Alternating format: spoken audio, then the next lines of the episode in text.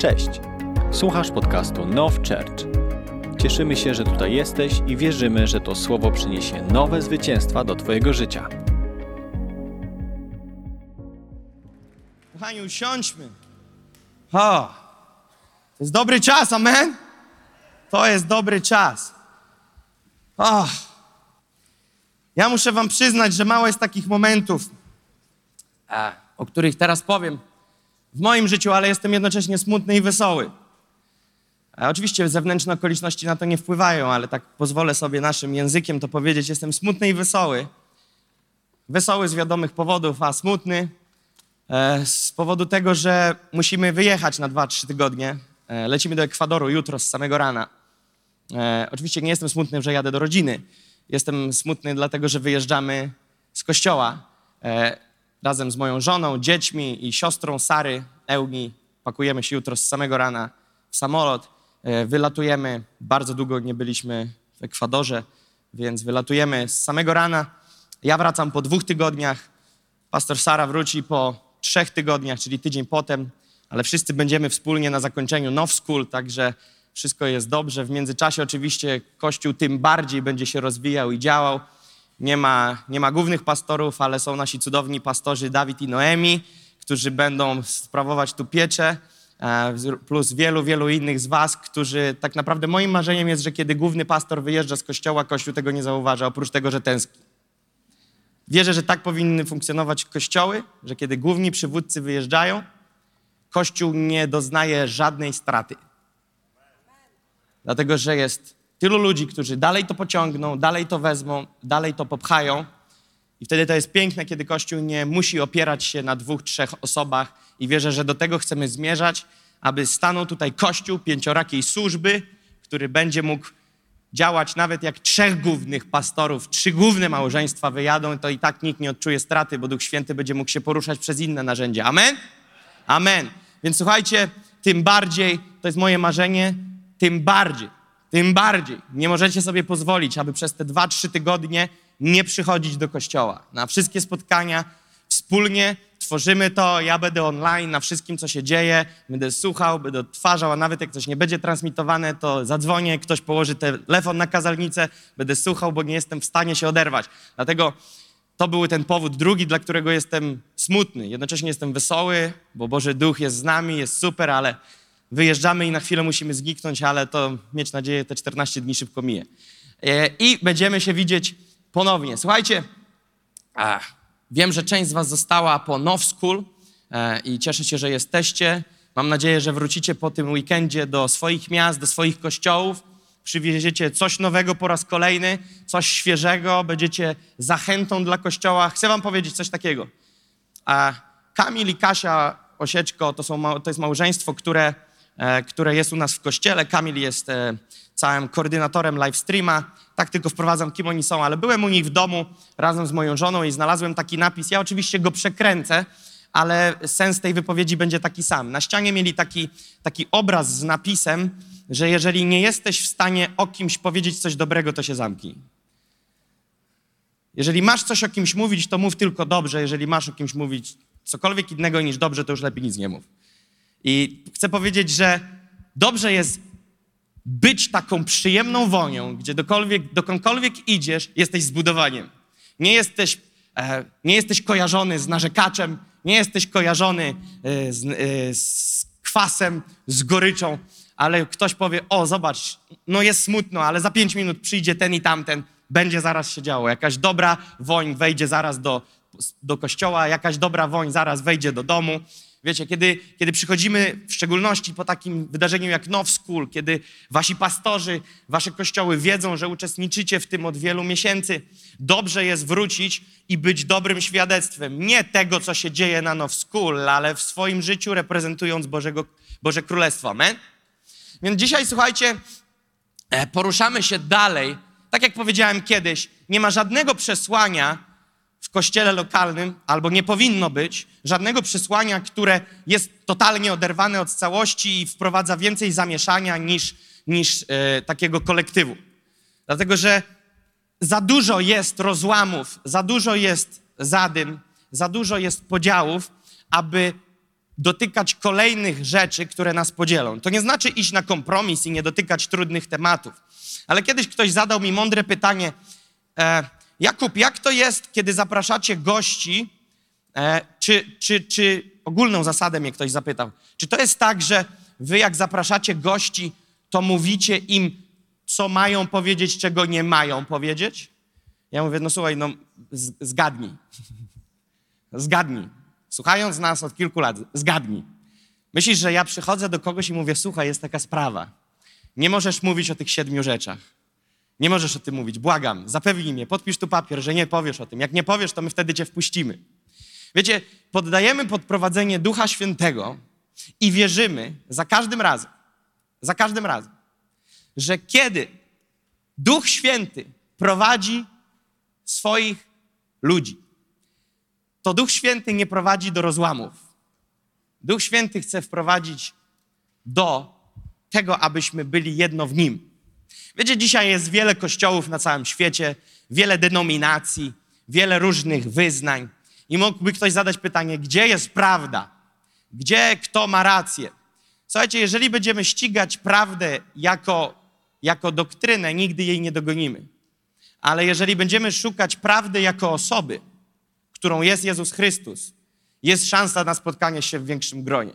Nie mówię tu, że mamy iść na kompromis w podstawowych zasadach wiary. Nie. Jestem za tym, aby bronić podstawowych zasad wiary. Ale chcę powiedzieć, że każdy z nas ma jakieś tam inne postrzeganie świata. Każdy z nas ma inny pogląd na sprawę. Każdy z nas ma inny pogląd na sytuację. Kiedyś dostałem zaproszenie, e, przekręcę to słowo, musicie mi pomóc, do radia, które, które e, prowadzi wywiady z ludźmi, którzy się zajmują spirytu, e, sp- spirytualizmem?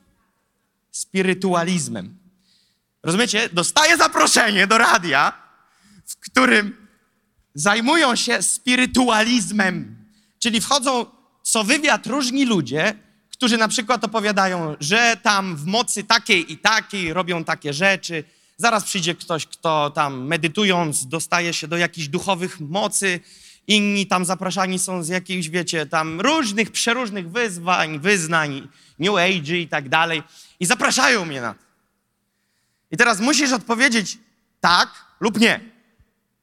I teraz pierwsze co, to myślisz sobie, nie no, gdzie ja tam w życiu? Przecież ta świętość w takim, w takim chlewiku, no rozumiecie, no nie ma szans, nie, nie pójdę tam. Ale później sobie powiedziałem, zaraz, zaraz, zaraz. Jezus nie przyszedł do zdrowych, Jezus przyszedł do tych, którzy potrzebują lekarza. Więc ja sobie powiedziałem, na pewno oni potrzebują lekarza, bo jak słyszę panią w wywiadzie, która mówi, że jak umrze, to będzie motylem, no to stwierdzam, że potrzebuje lekarza w postaci Jezusa Chrystusa, który jej pomoże poukładać to, że ona nie będzie motylem. I że jest duchem, i że jest Bożym stworzeniem, i że po śmierci jest albo akcja niebo, albo akcja piekło. I nie ma opcji motyl na łące. Więc wierzę, że oni potrzebują lekarza. Więc pomyślałem sobie, pójdę, pojadę. I pojechałem. Pojechałem i mało tego, w przerwie tych nagrań, tam było tak, ja nie chcę mówić co, jak i gdzie i nazwisk, to łatwo w sumie sprawdzić, ale bez sensu. I wiecie, pomyśl sobie, co musi czuć operator kamery na każdym wywiadzie, kiedy słyszy te wszystkie szaleństwa. To można zwariować, można skończyć w psychiatryku. I ja akurat wszedłem do jego kanciapy, w której było centrum dowodzenia. Tam stały masy pustych butelek po winie. On powiedział, że nie jest w stanie na trzeźwo tego wszystkiego słuchać. I przygotował się także na mój wywiad i pokazał, że już pół butelki jest zrobione. Ale spotkaliśmy się w toaletach. I powiedział mi, ty, dobre to jest. Dobre jest to, co ty mówisz. Ja mówię, słuchaj, ja ci dam jeszcze książeczkę w prezencie. Może cię coś trafi. Wiesz, jaka jest różnica między wszystkimi innymi dziwnymi rzeczami duchowymi, a rzeczami, które reprezentują Boże Królestwo? W Bożym Królestwie działa Duch Święty, który w swojej mocy wyprowadza ludzi na wolność z tych więzień, do których weszli. Więc możesz sobie pomyśleć, jaką mam siłę przebicia u takiego operatora kamery, który słucha co tydzień nowego pomysłu na życie, co tydzień nowego pomysłu na życie po śmierci. Jakie ja, biedny chrześcijanin, mogę mieć przebicie i czym ja go przebiję? Posłuchaj, żadnym argumentem tego nie przebijesz. To, co go załatwi, to nawet nie ty. To Duch Święty. Ty otwierasz usta jako narzędzie. Mówisz przesłanie, które w literze jest dla niego kolejną historią. Ale niespodzianka między tamtymi historiami a tą jest taka, że ta, oprócz tego, że jest prawdziwa, to ma w sobie posiew mocy Ducha Świętego i kiedy człowiek tego słucha, Duch Święty w nim pracuje. I możesz nawet nie widzieć w tym momencie konkretnej przemiany, ale Biblia mówi, ziarno zostało zasiane. Ziarno zostało zasiane i pracuje. I może wiem, to, to jest sytuacja, która jest tutaj regularnie. Wiecie, to przez to miejsce przetoczyły się, już jestem w stanie powiedzieć, dziesiątki tysięcy ludzi. Przez tą salę, łącznie, razem. Jakbyśmy zebrali nie tych, którzy powtarzają się, czyli ktoś z Was przyszedł 100 razy i liczymy, że to jest 100 osób, nie. Ale gdybyśmy mieli pewnego dnia możliwość zobaczyć, ilu ludzi przeszło, to jestem przekonany, to jest grubo powyżej 10 tysięcy na pewno, a ile więcej, nie wiem, bo nie liczę. I teraz dostajemy wiele maili przez wiele lat z historiami po czasie. Wiele historii, które dostawałem personalnie, były historiami przeprosin, które ktoś przychodził, osądził, nie zgadzał się, ale powiem ci, co się stało. Ziarno zostało zasiane. I on już tu nigdy nie wrócił, bo mieszka w innym kraju. Był tu tylko raz. Ale pisze wiadomość po dwóch latach. Wiesz co? Od tamtego dnia coś ze mną się stało. Coś we mnie pracowało. I nigdy już do Was nie przyszedłem ponownie, ale chcę podziękować, bo przez tamten dzień, przez to, co wydarzyło się tamtego dnia, jestem nowonarodzony, ochrzczony Bożym Duchem, jestem w wspólnocie takiej i takiej, w takim i takim mieście, w takim i takim kraju. Idę ścieżką Bożą i rozpoznaję wyraźnie, że miało to początek wtedy, kiedy stałem okoniem i budowałem wokoło siebie mur bezpieczeństwa. Dlaczego? To jest normalne. Przychodzisz, jest nowe miejsce, jest nowy czas, jest nowe spotkanie i myślisz sobie, co oni ode mnie chcą? Jaki to jest klimat? Czy to może jakaś sekta? O co tu chodzi? Po co oni tutaj się zbierają? Dlaczego im tak zależy? Powiem ci, dlaczego zależy. Jeżeli doświadczysz Jezusa, zależy ci na nim najbardziej, a w drugiej kolejności na wszystkich innych, którzy jeszcze tego Jezusa w swoim życiu nie doświadczyli. I to wtedy wyznacza ci decyzję w twoim życiu. Czy pójdziesz do danego miejsca, czy nie pójdziesz, czy pójdziesz na rozmowę z kimś, czy nie pójdziesz, czy poświęcisz komuś czas, czy nie poświęcisz. Pamiętam, że były momenty, w których, w których dostawałem kilka zaproszeń na dany jeden dzień. I teraz wybierz, gdzie jedziesz. Jak wybierzesz? Ilością ludzi? Nie. Po ludzku to jest analizowanie. Tam, gdzie cię bardziej lubią? Nie. I powiem wam, że był jeden szalony czas, kiedy miałem być w Kaliszu rano na spotkaniu, w Kaliszu, mieszkając w Gołdapi. Gołdap, prawy górny róg. Kalisz, wiecie, gdzie jest Kalisz? Środek Polski, centralnie, tam na, tak troszeczkę pod Warszawę w dół, no tak mniej więcej. Teraz posłuchajcie, co się dzieje. W Kaliszu mam być rano, następnego dnia. Z Gołdapi wyjeżdżasz dzień wcześniej i plan jest, że jedziesz do Kalisza, nocujesz i rano jest spotkanie. I dostaję telefon albo wiadomość, nie pamiętam już jak to było, wiadomość, czy to na telefon, czy na Facebooka, że jest pewien człowiek w innym mieście, uważaj teraz, w Szczecinie i właśnie dzisiaj, teraz, wieczorem, on jest w stanie agonalnym i nie wiadomo, czy dożyje do jutra i czy mogę przyjechać. Myślę, Gołdap jest tam, Szczecin jest tam, Kalisz jest tam, ja mam być tu rano, następnego dnia, jutro mam być tu, jestem teraz tam.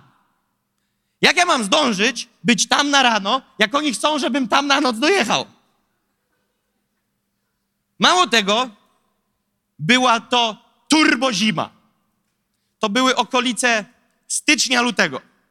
To był skandal.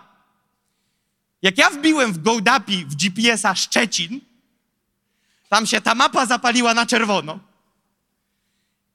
I wywaliło mi tyle godzin, nie pamiętam ile, że ja się przeraziłem. Słuchajcie, sypnął taki śnieg, że te, te spycharki, śnieżarki te nie nadążały ze śnieżaniem. Ludzie latali jak jajka po prostu na stole, spadali z jezdni. Miałem sytuację, że jak jechałem obwodnicą Trójmiasta, bo jechałem przez całą górę Polski, jechałem przez obwodnicę, ludzie, miałem moment, w którym samochody wokoło mnie jeden po drugim spadały na zewnątrz.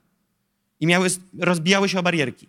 A ja przez środek Toyotką, przepraszam, Fordem Mondeo jechałem, to było jeszcze przed tą Toyotą, którą dostałem, historię znacie. Jadę tym Fordem i mówię, panie, no jadę na twoje wezwanie, wierzę, no, bo inaczej to nie dojadę. I autentycznie wam mówię, był jeden moment, w którym w jednym momencie, jednym, tym samym, trzy samochody. Ja jechałem lewy pas, na prawym pasie jechałem równo z jednym gościem i przed nami dwa samochody. I w jednym momencie ten obok mnie w bok, ten przede mną po prawej w bok i ten przede mną po lewej w barierki, a ja środkiem między nimi. Dojeżdżam tam na sam, na późną noc. To leżał człowiek w szpitalu, wizyty już były zamknięte, nie dojechałem. To było ekstremalnie późno. Ja tam dojeżdżałem w okolicach północy. Mam być rano na dziewiątą spotkanie w Kaliszu. A ja dopiero wjeżdżam do Szczecina. I teraz uwaga, na wjeździe do Szczecina pada mi wszystko w samochodzie. Wspomaganie mi trzepnęło, ogrzewanie się wyłączyło, wszystko poszło. Nie rozumiałem, co się dzieje. Po prostu siadło wszystko, cały ten układ poszedł, pasek poszedł ro- rozrządu, wszystko tam, wszystko rąbnęło w jednym momencie. Doturelałem się do tego szpitala. Wchodzę, leży tam ten mężczyzna. Poprosił mnie jego syn, teraz pamiętam dokładnie. Jego syn napisał do mnie i ja na prośbę tego syna pojechałem do tego Szczecina. I oni oczywiście chcieli, żebym ja się modlił o uzdrowienie. Nie byli nowonarodzeni z ducha. Ja powiedziałem, najważniejsze tu nie jest uzdrowienie, najważniejsze jest tu zbawienie. Gość jest na końcu. Więc powiedziałem, zanim będziemy się modlić o uzdrowienie, chciałbym powiedzieć Ci dobrą wiadomość. I powiedziałem Ewangelię. Czułem. I wiecie, wiecie, jaki jest klimat w szpitalu, nie? Nagle się dosłownie atmosfera zmienia na sali. Tak jakby posmak nieba wszedł na salę. Kiedy zaczynasz mówić o Ewangelii, która przynosi światło, całe niebo się do tego podczepia. I ten człowiek słucha tej Ewangelii. Cała rodzina, bo wszyscy się zebrali. Ten człowiek był prawdopodobnie 60 parę lat miał, więc tam trzy pokolenia się zmieściły w tej sali. Wszyscy razem oddali swoje życie Jezusowi. Człowiek zmarł. Zmarł. Mówię jak jest. Umarł. Następnego dnia lub dwa dni później, ale zbawiony. Ale pojednał się z Bogiem. I ktoś by powiedział, czy warto było? Teraz słuchajcie, rzeczywistość wróciła za drzwiami. Za chwilę musi być w Kaliszu. Za jakieś 8 godzin. Samochód nie działa. I mówię do tego człowieka, czy jest jakiś serwis? I sam się śmieje, no bo gdzie serwis w nocy? To jeszcze był weekend. On mówi, wiesz co? Znam jednego człowieka, który być może, nie mam z nim na tyle znajomości, żeby to poszło inaczej, ale być może. Słuchajcie, dochlastałem się do tego warsztatu. W tym warsztacie gość spojrzał na ten samochód i powiedział: Panie, ja panu postawię ten samochód do takiego stopnia, że pan jedź do garażu i odstaw. Ja mówię, wie pan co, tak się składa, że pan musi to tak złożyć, że ja wsiadam w samochód i jadę do Kalisza. A mówi, a gdzie, panie, nie ma szans. Ja mówię, ty sklejaj to, a nie, nie ma szans i nie żadne jutro rano, tylko teraz to klej, bo ja mam być rano w Kaliszu. On mówi, jak pana w wiaderku będą zbierać tym samochodem, mówi, on się panu rozjedzie na wszystkie części. I właśnie wtedy modliłem się, panie, czas jest na twój cud. I jakiś tydzień lub dwa potem ktoś dał nam samochód. Którą znacie historię w mojej książce o Toyocie Avensis słynnej, którą dostałem podczas spotkania i to był cud. Więc naprawdę wam mówię, że niekiedy Bóg działa w sposób, którego nie rozumiemy, albo kalkulujemy, że pewne rzeczy się nie spinają. Ale kiedy idziesz w posłuszeństwie z Duchem Świętym, kiedy idziesz dostosowany, teraz jest słowo, dostosowany do Jego zasad, ale i prowadzenia.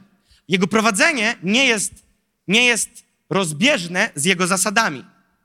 Ale kiedy trzymamy się Jego zasad i podążamy za Jego prowadzeniem, mniej lub więcej, szybciej lub wolniej, ale chodzisz w zwycięstwie. I jest to progresywne. I wiecie, jest temat, który od wielu, wielu miesięcy siedzi mi pod żebrami. Ja to tak mówię moim językiem. I dzisiaj poczułem mocno w kontekście tego, co głosimy od trzech spotkań, że dzisiaj jest ten dzień. Jak wiecie, w tym miejscu w szczególności spoty spotykamy się po to, aby doświadczać Bożej chwały, aby doświadczać Bożej obecności. Słuchajcie, teraz chciałbym, abyście odpowiedzieli w swoim wnętrzu, w swoim sercu. Czy ktoś z Was w tym miejscu, nie odpowiadajcie na głos, nie odpowiadajcie tak, nie, to jest odpowiedź dla Ciebie. Czy w, w tym miejscu czujesz się pogwałcony duchowo, duchowo, wykorzystany, przerobiony? Czy czujesz się tu ubłogosławiony, dotknięty przez Boga i czujesz, że to jest Twój dom i czerpiesz? Każdy z Was ma inną skalę odpowiedzi, to jest normalne, bo każdy z nas jest inny i każdy z nas jest w innym sezonie. Ale zastanów się, wiesz dlaczego najprawdopodobniej, jeżeli masz odpowiedź, czujesz się ubłogosławiony? Dlatego, że postawiliśmy sobie cele na dzień dobry, kiedy to miejsce powstawało, kiedy ten kościół powstawał. Że naszym celem numer jeden jest, abyśmy byli ludźmi rozkochanymi w Bogu. Na dzień dobry mówiłem nie tylko to, co chcemy, aby było, ale mówiłem też to, czego nie chcę, aby było. Mówiliśmy, że nie chcemy polityki w kościele, mówiliśmy, że nie chcemy biznesu w kościele, mówiliśmy, że nie chcemy układów w kościele, mówiliśmy, że nie chcemy religijności w kościele, ukrytej, sztucznej pobożności. Tym celem tego miejsca i sercem wierzę każdego z Was, który jest częścią tej rodziny Nations on Fire, jest chęć bycia blisko z Panem i to jest punkt wyjścia, który roztacza wielki promień na resztę zagadnień, których dotykamy co spotkanie, co zgromadzenie, co nabożeństwo. I dzisiaj dochodzimy do takiego miejsca, w którym myślę, że możemy bardzo jasno stwierdzić i, i to nie wymaga przez wiarę, że Bóg błogosławi nam. Bóg nam naprawdę błogosławi. Mówię tutaj jako Nations on Fire. Bóg naprawdę nam błogosławi. I teraz nie mówię o finansach, nie mówię o tym miejscu, nie mówię o tej sali, nie mówię o instrumentach. Mówię o błogosławieństwie w duchu. Że naprawdę największy z największych przywilei, jaki można doświadczyć na ziemi, wierzę, że go doświadczamy, to jest realność Ducha Świętego. Realność, namacalny wymiar Bożej obecności na tym miejscu. Dla mnie jest to największy zaszczyt, największy przywilej i największe marzenie. Co bym chciał tylko w tym aspekcie, aby się to rozwijało. Aby było więcej Bożej obecności i więcej z nas, którzy doświadczają tego ożywczego dotyku Bożego w naszym życiu. Dlatego, że każdy z Was, pamiętam Wasze pierwsze momenty i pamiętam aktualnie, jak wyglądacie. Każdy z Was nabrał kolorów na twarzy. Mniej lub więcej, ale nabrał kolorów na twarzy. Ta historia była, to było świadectwo, ale chłopak ten tu, który tu śpiewa, Robin, to był człowiek, który kiedy przyszedł, to był wrak człowieka, to był trup. To był totalny trup. Robin, który tu stoi, zawsze śpiewa, tu siedzi. To był trup, to był wrak, to był człowiek zniszczony. Jak ja go zobaczyłem pierwsze spotkanie, jak on siedzi w przedostatnim rzędzie jeszcze na tamtej sali, jak on wygląda, to naprawdę serce krwawiło. Przejechany, pobity, poraniony. Po prostu, no, samo życie, jakby to powiedzieć. I kiedy widzę dziś go, jak drepta bez butów po scenie, mikrofon gdzieś tam fruwa, on gdzieś fruwa w jakichś galaktykach z Panem. To i robi, nawet jakbyś gardło miał stracić, to ty i tak stój na scenie i wielbi Pana. Nawet jakbyś nie miał głosu, to i tak będziesz tam stał i wielbi Pana. Jeżeli nic się w twoim życiu nie zmieni, będziesz tak samo poddany i będziesz w tym szedł, wielbi tak Pana.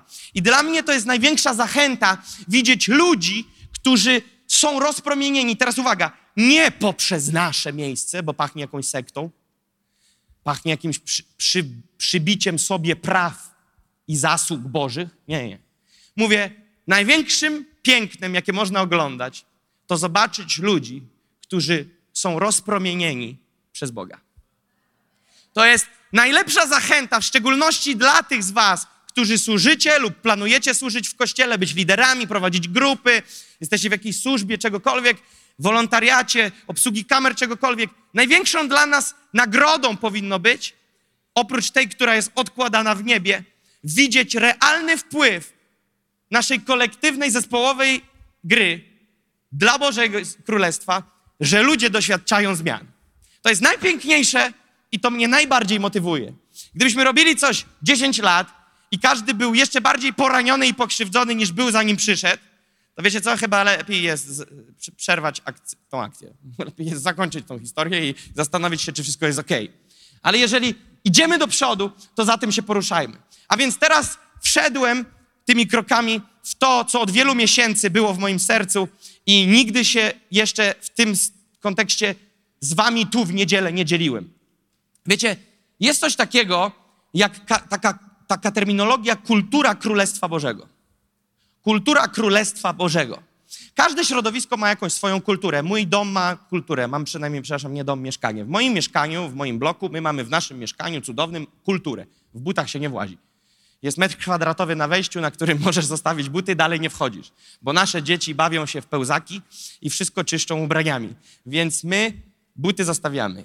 Ty masz w swoim mieszkaniu lub domu kulturę. Twoja praca, miejsce pracy ma pewną kulturę. Twój szef albo ktoś z wierzchni, jakiś nad tobą kto jest, wprowadził jakąś kulturę do miejsc, w których jesteś. Każdy kraj ma swoją kulturę. Mało tego, regiony niektóre w Polsce mają swoją kulturę, która różni się od innych, na przykład Ślązaki, specyficzne klimaty.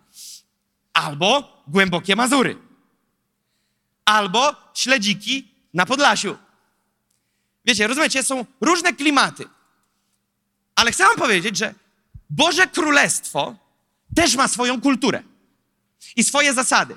I w momencie, i te zdanie powiedziałem kiedyś, w momencie, kiedy stajesz się dzieckiem Bożym, wszystkie inne zasady kultury, które posiadałeś wcześniej, stają się, powinny stać się podległe kulturze Królestwa Bożego.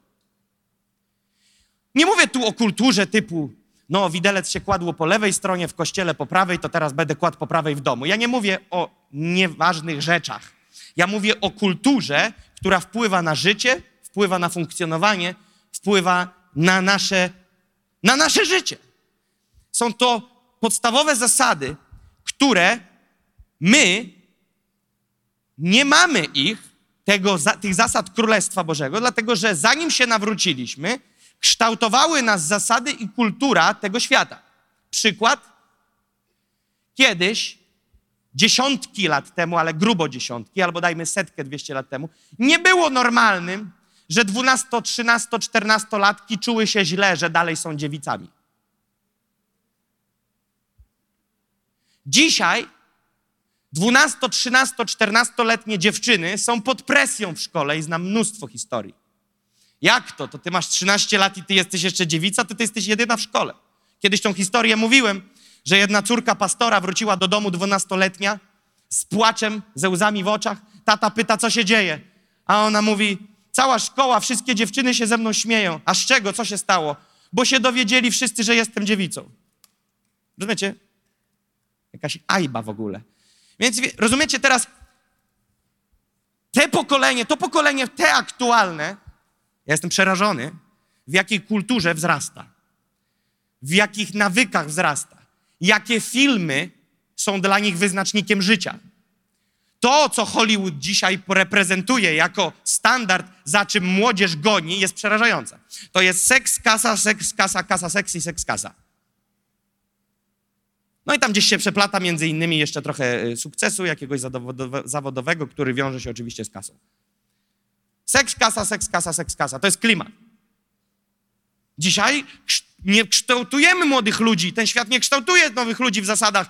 Wiesz, są pewne zasady. Dzisiaj nawet wybrzmienie, jakie jest, jesteś wolnym człowiekiem, rób co chcesz. Jesteś panem swojego życia. Carpe diem, żyjemy chwilą. Hola, hola. Żyć chwilą tak, jak chcesz, byś mógł, gdybyś był stwórcą. Ale nie jesteś stwórcą, jesteś stworzeniem. I Stwórca ustanowił zasady, my jako stworzenie mamy się do nich dostosować. I żyjąc w systemie tego świata, nie będąc nowonarodzonymi, nie będąc dziećmi bożymi, nie będąc wierzącymi, nie będąc chrześcijanami, próbuję określić ten moment różnicy, Nie jesteś w stanie funkcjonować wedle zasad Bożych. Dopiero kiedy wchodzisz do kościoła, w którym funkcjonują ludzie, którzy, którzy żyją z Panem latami, którzy studiują Słowo, to nie są ci, którzy jedyni wierzą, bo w ten model też nie wierzę, że wszyscy ciemnota, a jeden z środka wie wszystko. Nie, nie wierzę w ten model. Ale są ludzie, którzy są ludźmi powołanymi do tej pięciorakiej służby, o której Biblia mówi, która naucza, która kształtuje, która wykłada. Nie jesteśmy jedynymi, którzy wykładają. Każdy z was ma dostęp do Słowa Bożego, ma Ducha Świętego i możesz czytać, powinieneś nawet, albo inaczej jeszcze mówiąc, musisz. I studiuj to Słowo i medytuj z Duchem Świętym i rozważaj, co się dzieje. Nie idź w ciemno za głosem wszystkich, co ci wszystko powiedzą, no bo niekiedy ktoś ci powie, wiesz co, tak czuję, żebyś wszedł na 16 piętro i sprawdził, czy grawitacja naprawdę istnieje. Nie radzę. Więc warto jest to analizować. I kiedy przychodzisz do kościoła, przychodzisz z kulturą, nie myślisz, że wchodzisz z jakąś kulturą. Jesteś nią przesiąknięty. Ty nie, nie wchodzisz i mówisz, a teraz ja zaprezentuję moją kulturę. Nie. Ty żyjąc, funkcjonując, odzywając się, rozmawiając z ludźmi, gestykulując, będąc w restauracji, będąc w domu, będąc z ludźmi, jakiś jesteś. I to, jaki jesteś, jest ekspresją kultury, która na ciebie wpłynęła. Rozumiecie? I teraz jest takie coś jak kultura królestwa, która charakteryzuje się konkretnie od A do Z, jak powinniśmy żyć jako dzieci Boże. I przez wiele miesięcy dotykamy przeróżnych aspektów kultury królestwa. I ja dzisiaj dotknę kolejnego. Teraz zaznaczam. Jeżeli to dotykam, to jak wiecie, jest to część układanki. To jest jeden puzzle z wielu, z wielu tysięcy puzli. Więc pamiętajcie, chrześcijaństwo nie opiera się o to, co będę mówił teraz, ale też i uwaga, ważna rzecz, ten puzzle nawet dziś nie przerobię go od A do Z. Zacznę go tylko. Więc przechodzimy. Kultura Królestwa Bożego jest kulturą, chcę tu tylko dotknąć kilku, szacunku, miłości, hojności, pasji, oddania, służenia i tak dalej, i tak dalej. Takiego zarysowuję szerszy punkt widzenia. Ale dzisiaj chciałbym dotknąć tylko kilku z nich, a tak naprawdę jednego wdzięczności. Chciałem dzisiaj dotknąć aspektu wdzięczności w Królestwie Bożym. To jest bardzo ważna rzecz. I zapisałem sobie takie zdanie, kiedy myślałem o dzisiejszym spotkaniu. Zapisałem sobie takie zdanie. Wśród nas, wierzących, dzieci Bożych, nieposłuszeństwo przejawia się na dwóch poziomach. Pierwszy poziom jest to nieposłuszeństwo wynikające z nieświado- ze świadomego, ze świadomego niepodporządkowania się do zasad. To jest tak zwane nieposłuszeństwo. Wiesz, co jest dobre, wiesz, co jest złe, ale świadomie się nie dostosowałeś. Przykład, wiesz, że w mieście jeździmy 50, rąbiesz 90. Jesteś nieposłuszny świadomie. Nie wiem, kto tak robi, ale. Jest też drugie nieposłuszeństwo wynikające z nieświadomości. Wyobraź sobie, że przez ostatnie 20 lat, a masz 28, żyłeś w dżungli. Tak jakoś wyszło. I ja cię po 20 latach wyciągam z tej dżungli. Ty się musisz nauczyć życia na nowo. Ty możesz nie wiedzieć, że ludzik, który w dużych miastach przy zebrze na ulicy świeci na czerwono, oznacza to, że nie leś. A zielone znaczy idź. Nie wiesz, że może w niektórych tramwajach się otwiera drzwi klikając guzik. Możesz nie wiedzieć, że żeby zjeść, to nie musisz iść i u sąsiada ubić kota, psa i go ugotować, bo w dżungli tak było, ale możesz pójść do pracy, zarobić pieniądze, te pieniądze dostać na konto, które otworzysz i za te pieniądze pójść i kupić coś do jedzenia. Rozumiecie? Uczysz się na nowo. I w Królestwie Bożym pewne zasady są przez nas nieprzestrzegane nie tylko dlatego zawsze, że jesteśmy z założenia nieposłuszni, tylko niekiedy nie działamy wedle zasad królestwa, dlatego że nie jesteśmy świadomi, jakie one są. To jest bardzo ważne, co powinniśmy zauważyć i odkryć. Nieposłuszeństwo w Twoim życiu wedle, według, y, wobec zasad królestwa nie objawia się tylko wtedy w obszarze, w którym Ty wiesz, że jesteś nieposłuszny. Musisz wiedzieć, że jest też wymiar, w którym jesteś nieświadomy, jakie są zasady, i nieświadomie jesteś nieposłuszny. Nie podporządkowujesz się. Na przykład ja Nie wiedziałem raz, kiedy straciłem prawo jazdy, przepraszam, no straciłem raz prawo jazdy, nie za jazdę po alkoholu, ale po, po innej historii, kiedy wlatywałem na obwodnicę wspomnianego Szczecina, ale to nie był tamten wjazd, byłem pewien, że jestem na drodze szybkiego ruchu, że jest 120. Albo jestem na, na, na jeszcze autostradzie 140. No rozumiesz, dwa, trzy pasy, lecą wszyscy, to albo 120, albo 140, no nie ma innego bata. Za mną na sygnale jakiś samochód leci nieoznakowany. Ja myślę, gonią jakiegoś przestępcę, zjadę w bok, niech jadą. A oni wjeżdżają przed maskę dla mnie i proszę za nami. I zbierają mnie na bok i mówią, panie kierowco, czy pan zna zasady? Zapytał mnie dosłownie, czy pan wie, jakie są zasady? Ja mówię, oczywiście. Myślę sobie, może światła nie miałem, może za światło mnie ubije, może zmieniałem pas i nie włączyłem kierunkowskazu. No znam zasady, mówię. Mówi, dobrze, to poproszę dokumenty, podaję mu prawo jazdy. Mówi, tego już pan nie ma. Ja mówię, jak to? Mówi, no pytaliśmy, czy zna pan zasady. Ja mówię, no znam. No to proszę pana, było 70. I zabudowany. Ja mówię, pan chyba żartuje. Okazało się, dowiedziałem się, że to jest słynne miejsce policji szczecińskiej, gdzie na dwu, trzypasmowej trasie droga szybkiego ruchu zamienia się w teren zabudowany. I jest siedemdziesiątka. Nie byłem tego świadomy. Byłem nieposłuszny i poniosłem konsekwencje tego, wcale nie chcąc łamać prawa. Kiedy łamię z założenia, to jest inna historia. Ale w tym przypadku naprawdę byłem przekonany, że wszystko gra. Więc musisz zrozumieć ten przykład, że mogą wynikać pewne konsekwencje w Twoim życiu, brak pewnego błogosławieństwa w pewnych obszarach, wynikający nie z tego, że Ty jesteś zły, tylko z tego, że nie wszedłeś w pewne schematy zasad Królestwa Bożego. I wiecie, i tak jak mówię, dziś chciałbym dotknąć wdzięczności, bo ona uwalnia do naszego życia wiele rzeczy. Chciałbym przeczytać Wam Ewangelię Świętego Łukasza, 17 rozdział, od 11 do 19 wersetu. Łukasza 17 od 11 do 19. A w drodze do Jerozolimy przechodził między Samarią i Galileą. Gdy wszedł do pewnej wioski, wyszło naprzeciw niego dziesięciu trędowatych mężów, którzy stanęli z daleka. Mowa tu oczywiście jest o Jezusie, na którego naprzeciw wyszło dziesięciu trędowatych. I podnieśli swój głos, mówiąc: Jezusie, mistrzu, zmiłuj się nad nami. A gdy ich ujrzał, rzekł do nich: Idźcie, ukażcie się kapłanom. A gdy szli, zostali oczyszczeni. Jeden zaś z nich, widząc, że został uzdrowiony, wrócił, donośnym głosem chwaląc Boga. I padł na twarz do nóg jego, dziękując mu, a był to Samarytanin. A Jezus odezwał się i rzekł, czyż nie dziesięciu zostało oczyszczonych? A gdzie jest dziewięciu? Czyż nikt się nie znalazł, który by wrócił i oddał chwałę Bogu, tylko ten cudzoziemiec? I rzekł mu, wstań, idź, wiara twoja uzdrowiła cię. Bardzo ważne jest. Musimy zrozumieć, kim byli Samarytanie względem Żydów. Rozumiecie? To jest bardzo ważna rzecz. Oni razem nie byli. To tak trochę jak e, kibice Gdańska i Gdyni w piłce nożnej. Tam jest bardzo niedobrze. Albo Warszawy i Poznania. Bardzo niedobrze. I to, to musicie zrozumieć, jak to działa. To nie, to nie jest dobry układ. Samarytanin nie rozmawia z nikim innym. I nagle Jezus uzdrawia dziesięciu. Dziesięciu jest szczęśliwych, ale za chwilę wraca jeden Samarytanin do Jezusa, obcokrajowca, cudzoziemca i mówi do niego, dziękuję, padł mu do nóg, dziękuję. A Jezus mówi, zaraz, zaraz, zaraz. Za, rozumiesz, ten mu dziękuję, on mówi, poczekaj. A czy ja nie dziesięciu uzdrowiłem? Gdzie jest dziewięciu? Dziesięciu coś otrzymało, ale jeden wyraził wdzięczność. I Jezus w tej historii, zanim powiedział mu, idź, wiara twoja uzdrowiła cię, skupił się zaraz, ale mamy tu do, dosyć duży kłopot. Gdzie jest dziewięciu?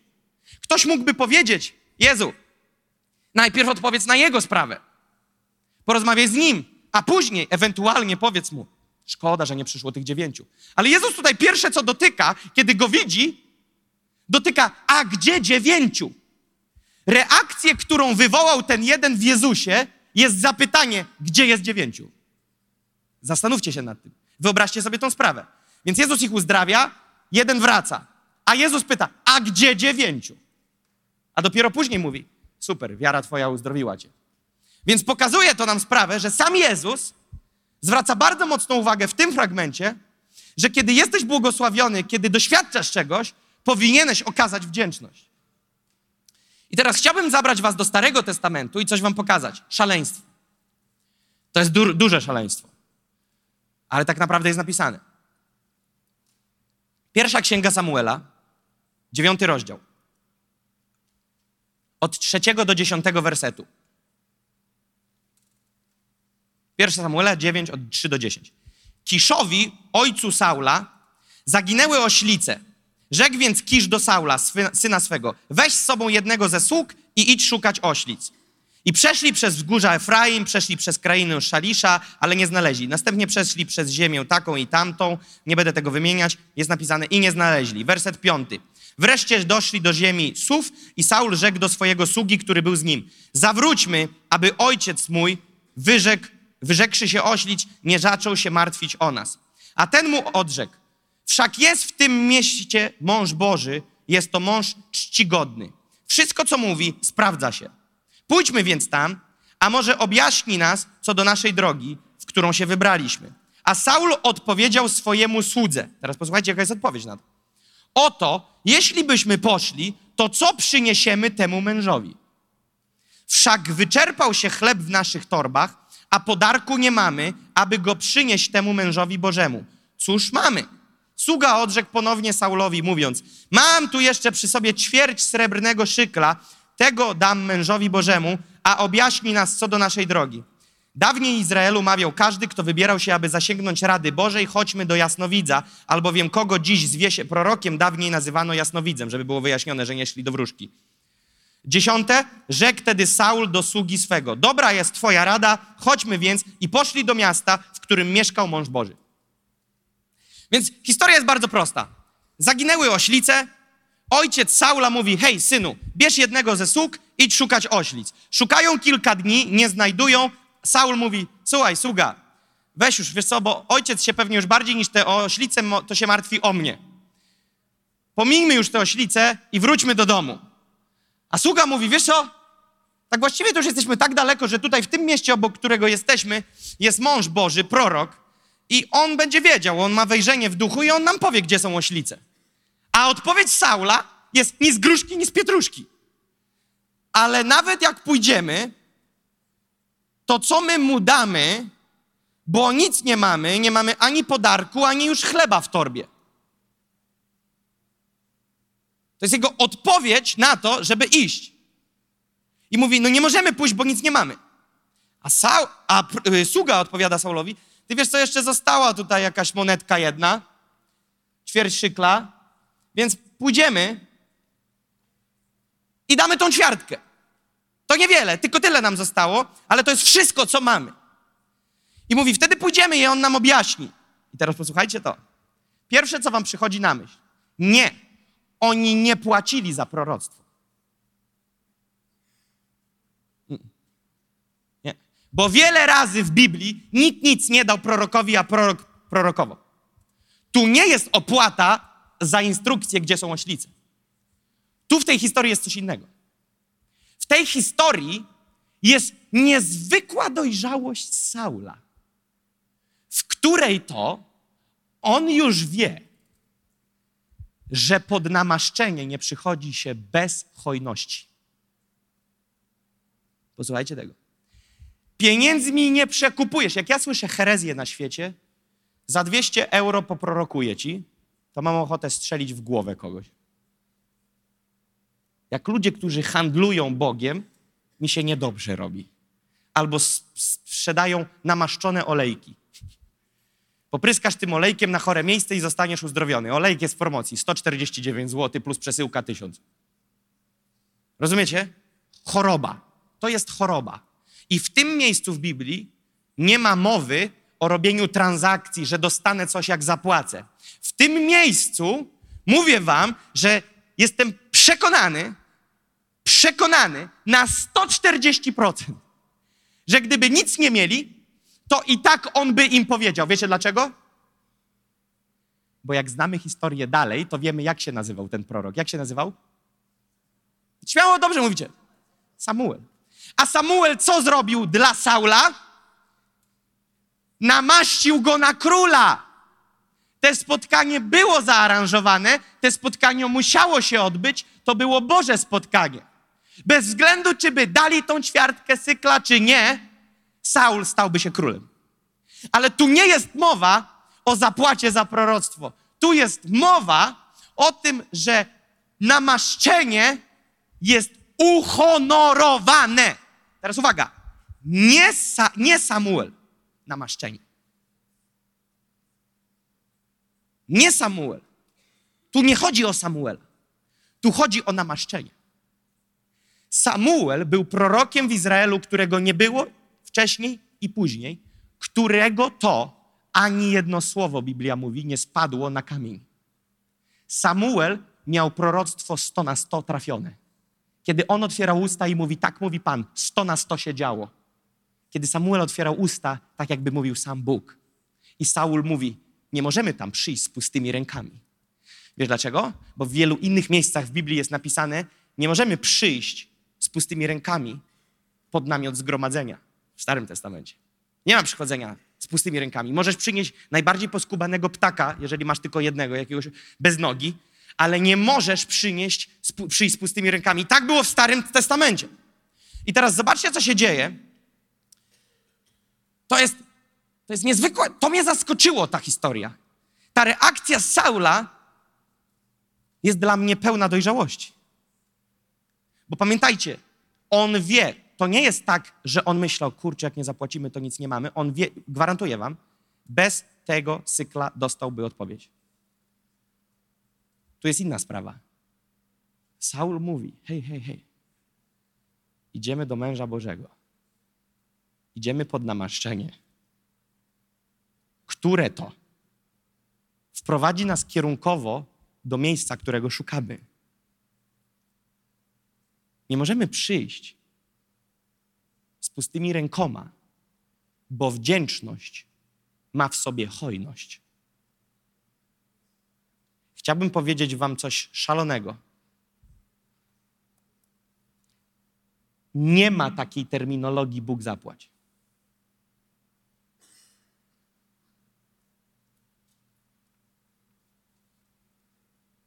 To nie istnieje. To nie istnieje.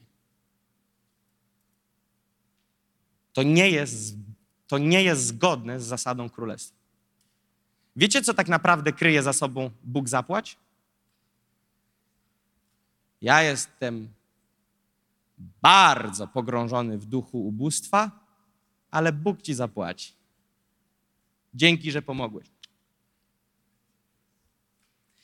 Mówiąc Bóg zapłać, zakrywasz swoje niewdzięczne serce. Ale z drugiej strony, ten, który coś czyni, nie czyni tego ze względu na to, że chce coś otrzymać. Dlatego, że kultura królestwa nie jest kulturą zakupywania rzeczy, nabywania rzeczy za pieniądze. Dlatego, że nie da się kupić niczego z królestwa. Biblia mówi, Łaską zbawieni jesteście, Boży to dar, nie z uczynków, aby się nikt z was nie chlubił. I wszystko, co płynie z Nowego Przymierza, nie możesz sobie na to ani zasłużyć, ani tego kupić. To nie jest tak, że przyniesiesz pieniądze, dasz pieniądze i Bóg to coś ci z tym zrobi. To jest religia, która wykorzystuje Kościół i Boga w celu własnym ale się nie da nabyć za pieniądze i za nic innego przychylności Bożej. Zupełnie nie. To, kto jest tą osobą, kto nabył uznanie nas w oczach swoich Bożych, to Jezus Chrystus. Jezus Chrystus sprawił, że przez Niego jesteśmy obmyci krwią i jesteśmy zaakceptowani i mamy dostęp do tronu łaski. I tutaj ani posty, ani diety, ani bicie się po głowie, ani płacenie nie ma nic do czynienia, ani trochę z tym, że Bóg mówi: Dobra, to już, już dopłaciłeś jeszcze kredytem, teraz już wysłucham Twoich modlitw. To jest religia i nie ma to nic wspólnego z Bożym Królestwem. Natomiast to, co jest w pełni zasadą Bożego Królestwa, to wdzięczność, która jest nierozerwalnie połączona z hojnością. Ja teraz nie mówię w stosunku do usługujących. Pamiętajcie. Gwarantuję wam, że nie mówię nic, co dotyczy mnie. Mówię tu między nami ludźmi a Bogiem. Teraz pomyśl sobie, w jaki sposób my jesteśmy wdzięczni do Boga. Zadaj sobie pytanie, w jaki sposób okazujesz wdzięczność Bogu?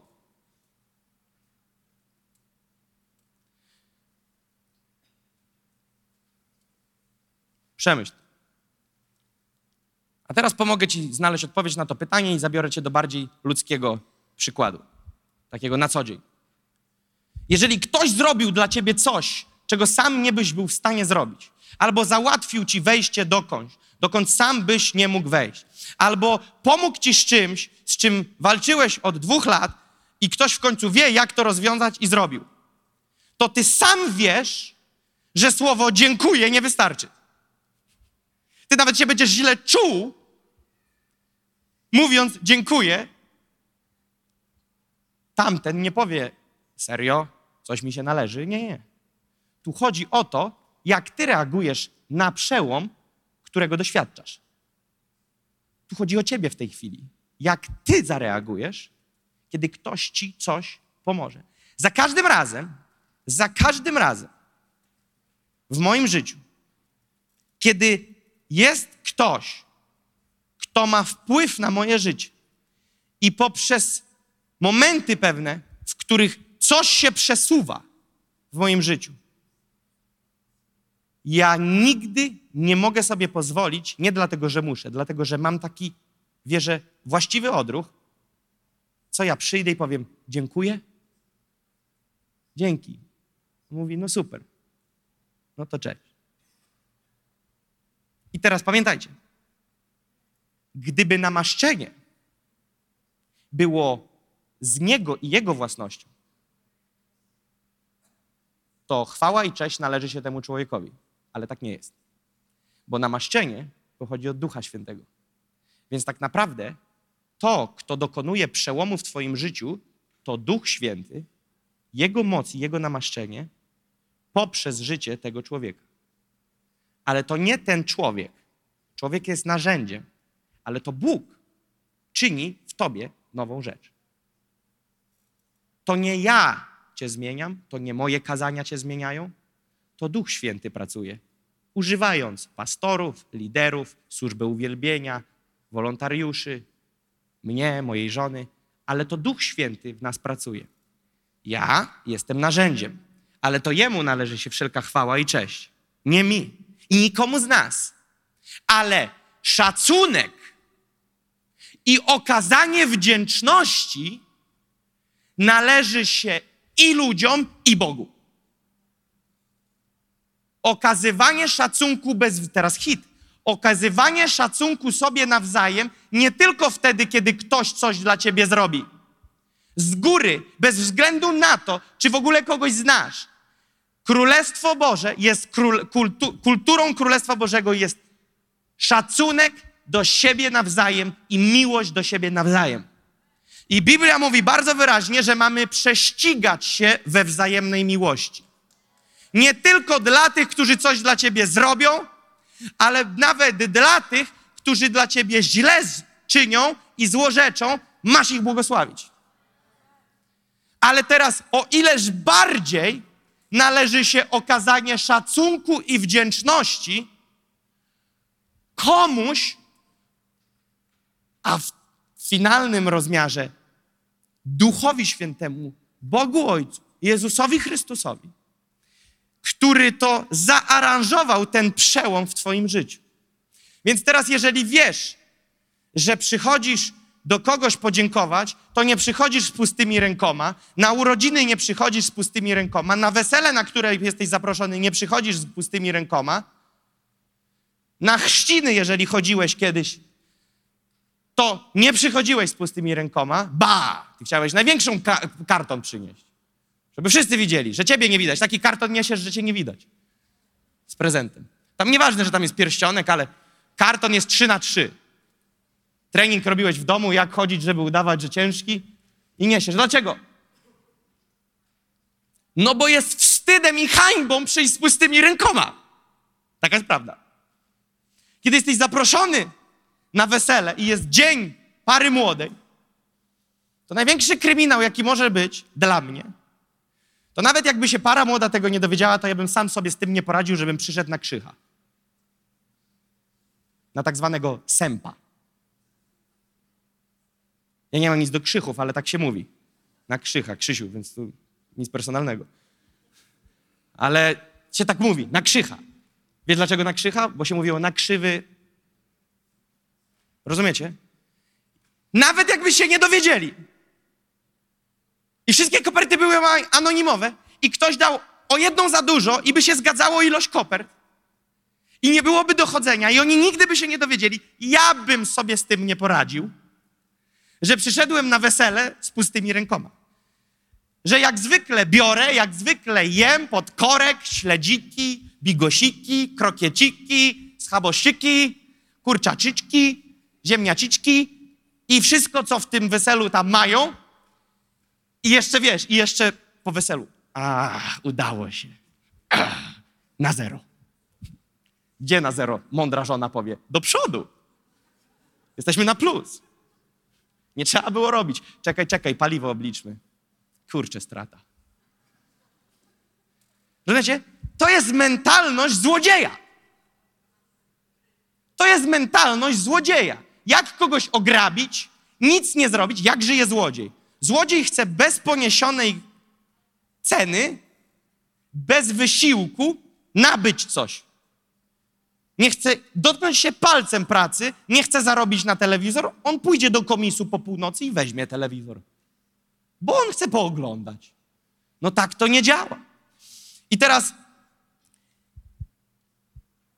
dlaczego przeciwieństwem takich zasad nieprawnie wprowadziliśmy przeciwieństwo takiego modelu, o którym teraz mówiłem, do kościoła i zamieniliśmy wdzięczność i hojność na postawę roszczeniową, w której to przychodzimy do kościoła z pozycji mi się należy, przychodzimy, zauważcie, że fajnie się zbiera, bo jest tu wiele osób z innych miejsc. I wrócicie do swoich miejsc, więc to nie jest przesłanie tylko do tego miejsca, to jest przesłanie do każdego miejsca. Gdzie wchodzisz do swojego kościoła i masz taką dziwną postawę, ci się należy. Po czym poznasz, że masz postawę, ci się nie należy? Zaczynasz wy, wyciągać palcem, co nie działa. Ale jak to mi nie podali ręki? To co, ta służba ich witania nie działa? Ale zaraz, zaraz. Co to za jakaś głośna muzyka na wejściu? Ale zaraz, zaraz, zaraz. A co te uwielbienie takie jakieś dzisiaj, nie na tą nutę, co zawsze? No zaraz, zaraz, zaraz, zaraz, zaraz, co to w ogóle było za kazanie? Później ktoś cię pyta, jak kazanie? No wiesz, dzisiaj tak średnio. Ciekawe, gdybyś powiedział, czy byś powiedział tak samo, gdybyś zobaczył, co człowieka kosztowało, żeby stanąć i powiedzieć to kazanie. Czy byś powiedział przy nim, będąc z nim, te całe procesy, do których, przez które on przechodził, żeby dojść do tego miejsca, żeby, wiesz, dzisiaj tak średnio. Później na korytarzu idzie pastor, to nie przywitasz go z wdzięcznością i z radosnym sercem, tylko na zasadzie hej pastor, jak tam, elegancko? To nie, że chłop się wykrwawił, żeby się przygotować na to spotkanie, a ty go witasz jak kolegę z przedszkola. To zdradza, że masz postawę roszczeniową. Przychodzisz i mi się należy. Co? Kolejka w kawiarni? Przepraszam, ale chyba nie. I, i, że, i, że, I że kawa jest za 7 zł? To nic, że w Starbucksie obok jest za 20. Tu powinno być 7 dopłacone, nie? 7 powinni dawać jeszcze. Bierzesz kawę i resztę 7 dostajesz, nic nie płacisz. Ale jak to, że tego mleka tak mało? No tak, bo my nie jesteśmy firmą kawiarenkową. My jesteśmy kościołem, w której wolontariusze swoim sercem służą w kawiarni. Jak chcesz zmienić wymiar tej kawy, to idź i ją pasz. W kościele nie mamy prawa mieć postawy roszczeniowej. Jedynie jaką postawę roszczeniową możesz mieć, to względem siebie. My przychodząc tu, mamy przychodzić służyć. Dlatego, że Jezus powiedział: Nie przyszedłem, aby mi służono, przyszedłem służyć. I teraz uważaj, kiedy my wszyscy wejdziemy w model, każdy z nas będzie służyć, Wtedy wszyscy będą ubłogosławieni i będą mieli kogoś, kto im usłuży. Ale kiedy nie wszyscy będą służyć, to będziemy mieli grupę ludzi, która zaora się w służeniu i grupę ludzi, która będzie wymagała służby, a ci nigdy nie otrzymają służby od kogoś, której by potrzebowali. Najprościej mówiąc, wiesz, jak możesz usłużyć komuś? Przykład. Nie jest teraz potrzebny, ale podam. Wiesz, jak mi mógłbyś usłużyć? Zabrać moje dziecko na trzy godziny. Ty nie musisz mi pomóc w służbie typu wynajmować budynki w Warszawie, w, Gdyni, podpisać kontrakt na er, Gdynię Arenę. Ty nie musisz bukować biletów. Możesz mi usłużyć, przychodząc do mojej żony, która siedzi gdzieś tam, powiedzieć, wiesz co, posłuchaj sobie dzisiaj, a ja zajmę się młodą. Ale kiedy masz postawę roszczeniową i co? I telewizor nie działa? Ta 75-calowa plazma za 6 tysięcy nie działa, jak przyszłam z moim dzieckiem? Przepraszam, co tu się dzieje? Co tu się dzieje? Tu ma być postawa służenia, a nie roszczenia. Postawa, w której służymy i postawa, w której okazujemy wdzięczność, a nie jeszcze zrąbiesz tego, który ci złe mleko wlał. Miało być sojowe. W koście lepsze robią. To se do kosty. Postawa roszczeniowa w kościele. Nie ma nic gorszego niż w takim klimacie. Nie tylko dlatego, że jest niemiło. Teraz posłuchajcie. Bóg się do takiego klimatu nie przyznaje. To jest główny powód, dla którego o tym mówię. Samo w sobie nie jest najgorsze niesmaczek między ludźmi. Gdyby to było problemem, można by było próbować być wytrwałym i przymykać na to oko. Problemem głównym, który jest finalnie w takim postępowaniu, jest to, że Bóg nie czuje z takiego kościoła przyjemnej woni dla siebie. On ma upodobanie w przyjemnej woni, gdzie bracia razem w zgodzie żyją, gdzie się wzajemnie wspieramy, zasilamy, budujemy i wspólnie niesiemy porówno ciężar, który jest danej lokalnej społeczności. I jesteśmy zachętą dla siebie nawzajem. I nawet kiedy komuś te mleko nie wyszło, to ty zrób całą misję, włącz się do tej służby wolontariatu, wejdź do tej kawiarni i lej te mleko lepiej, a po trzech miesiącach powiedz, wiesz co siostro, tam gdzieś kiedyś chyba nie tak lałaś. Pomogę ci, jak to zrobić. Jeżeli powiem to, co powiedziałem na początku, co Kamil i Kasia mają w swoim mieszkaniu, jeżeli nie możesz o kimś powiedzieć dobrze, to nic nie mów. Bo to nie buduje Jedynym powodem do rozmawiania o czyichś problemach jest to, jeżeli masz za niego odpowiedzialność i musisz z kimś to rozważyć, żeby wiedzieć, jak to rozwiązać. Przykład: Pastor Dawid jest koordynatorem, jest liderem grup naszych wnow, grup domowych. Teraz, jeżeli ktoś ma jakiś problem, taki mocny, życiowy, nie wiadomo jak go rozwiązać, przyjdzie do pastora Dawida, a pastor Dawid uzna, że to jest gruby temat, zapyta tej osoby, czy może podzielić się tym tematem z pastorem Jakubem, my wtedy to obgadamy. Ale nie po to, żeby rozbebłaś jej życie na blacie, tylko po to, żeby pomyśleć i zapytać Ducha Świętego, co doradzić, aby wprowadzić zmianę w tym obszarze.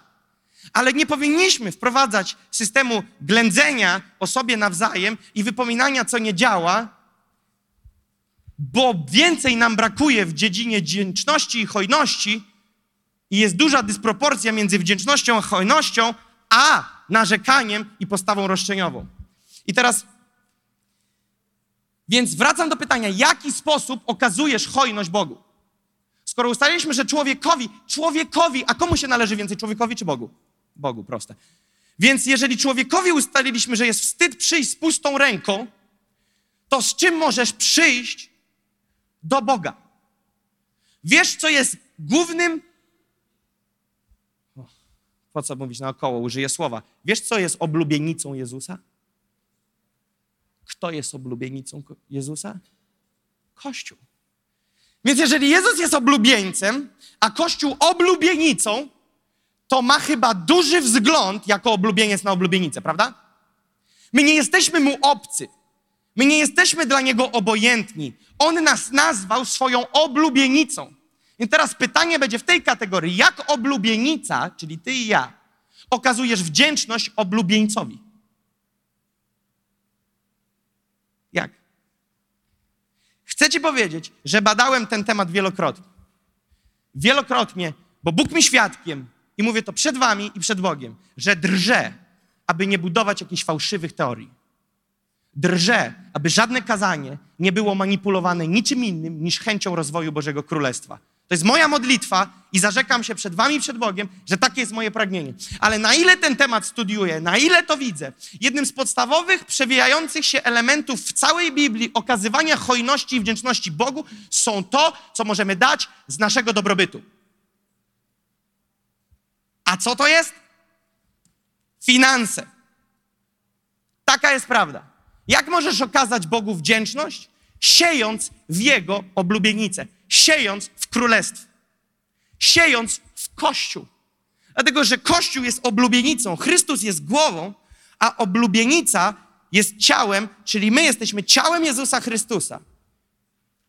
On chce przez nas działać i my, kładąc finanse na sprawę Kościoła, kładziesz tak naprawdę finanse na sprawę królestwa, kładziesz tak naprawdę finanse na sprawę oblubienicy. Powiedziałem to nie raz i nie pięć. Czas ofiary to nie jest czas zbiórki finansów. Musimy to zapamiętać raz a dobrze. Dlatego nie rozumiem do końca i uznałem, że wy, wychodzi to z nieświadomości, dlaczego atmosfera świętości się skurcza, zmniejsza podczas ofiary. Jest takie, no, spotkanie dobiegło końca, a teraz tam jakieś tam dodatkowe akcje, ofiara. Ofiara, czas przyniesienia naszych finansów jest formą uwielbienia Boga. To jest pierwsza sprawa. Dwa, okazania wdzięczności Bogu. I teraz wymiar hojności świadczy o Twoim wymiarze wdzięczności. Biblia w tysiącu wersetach, tysiąc, łącznie, tysiąc wersetów poświęciła na modlitwę i wiarę. Tysiąc wersetów jest o wierze i modlitwie, a 2300 wersetów jest o finansach. Pomyśl o tym. O, o wierze i o modlitwie jest tysiąc wersetów. O finansach 2300. Czyli jeżeli podzielimy wiarę i modlitwę na pół, to będzie 500-500, to znaczy, że o wierze Biblia mówi prawie pięć razy mniej razy, pięć razy mniej o wierze niż o finansach. To znaczy, że Biblia mówi pięć razy mniej o modlitwie niż o finansach. Dzisiaj, mając internet, możesz sprawdzić w domu, czy nie kłamie. Bardzo prosto, wpisz w Google.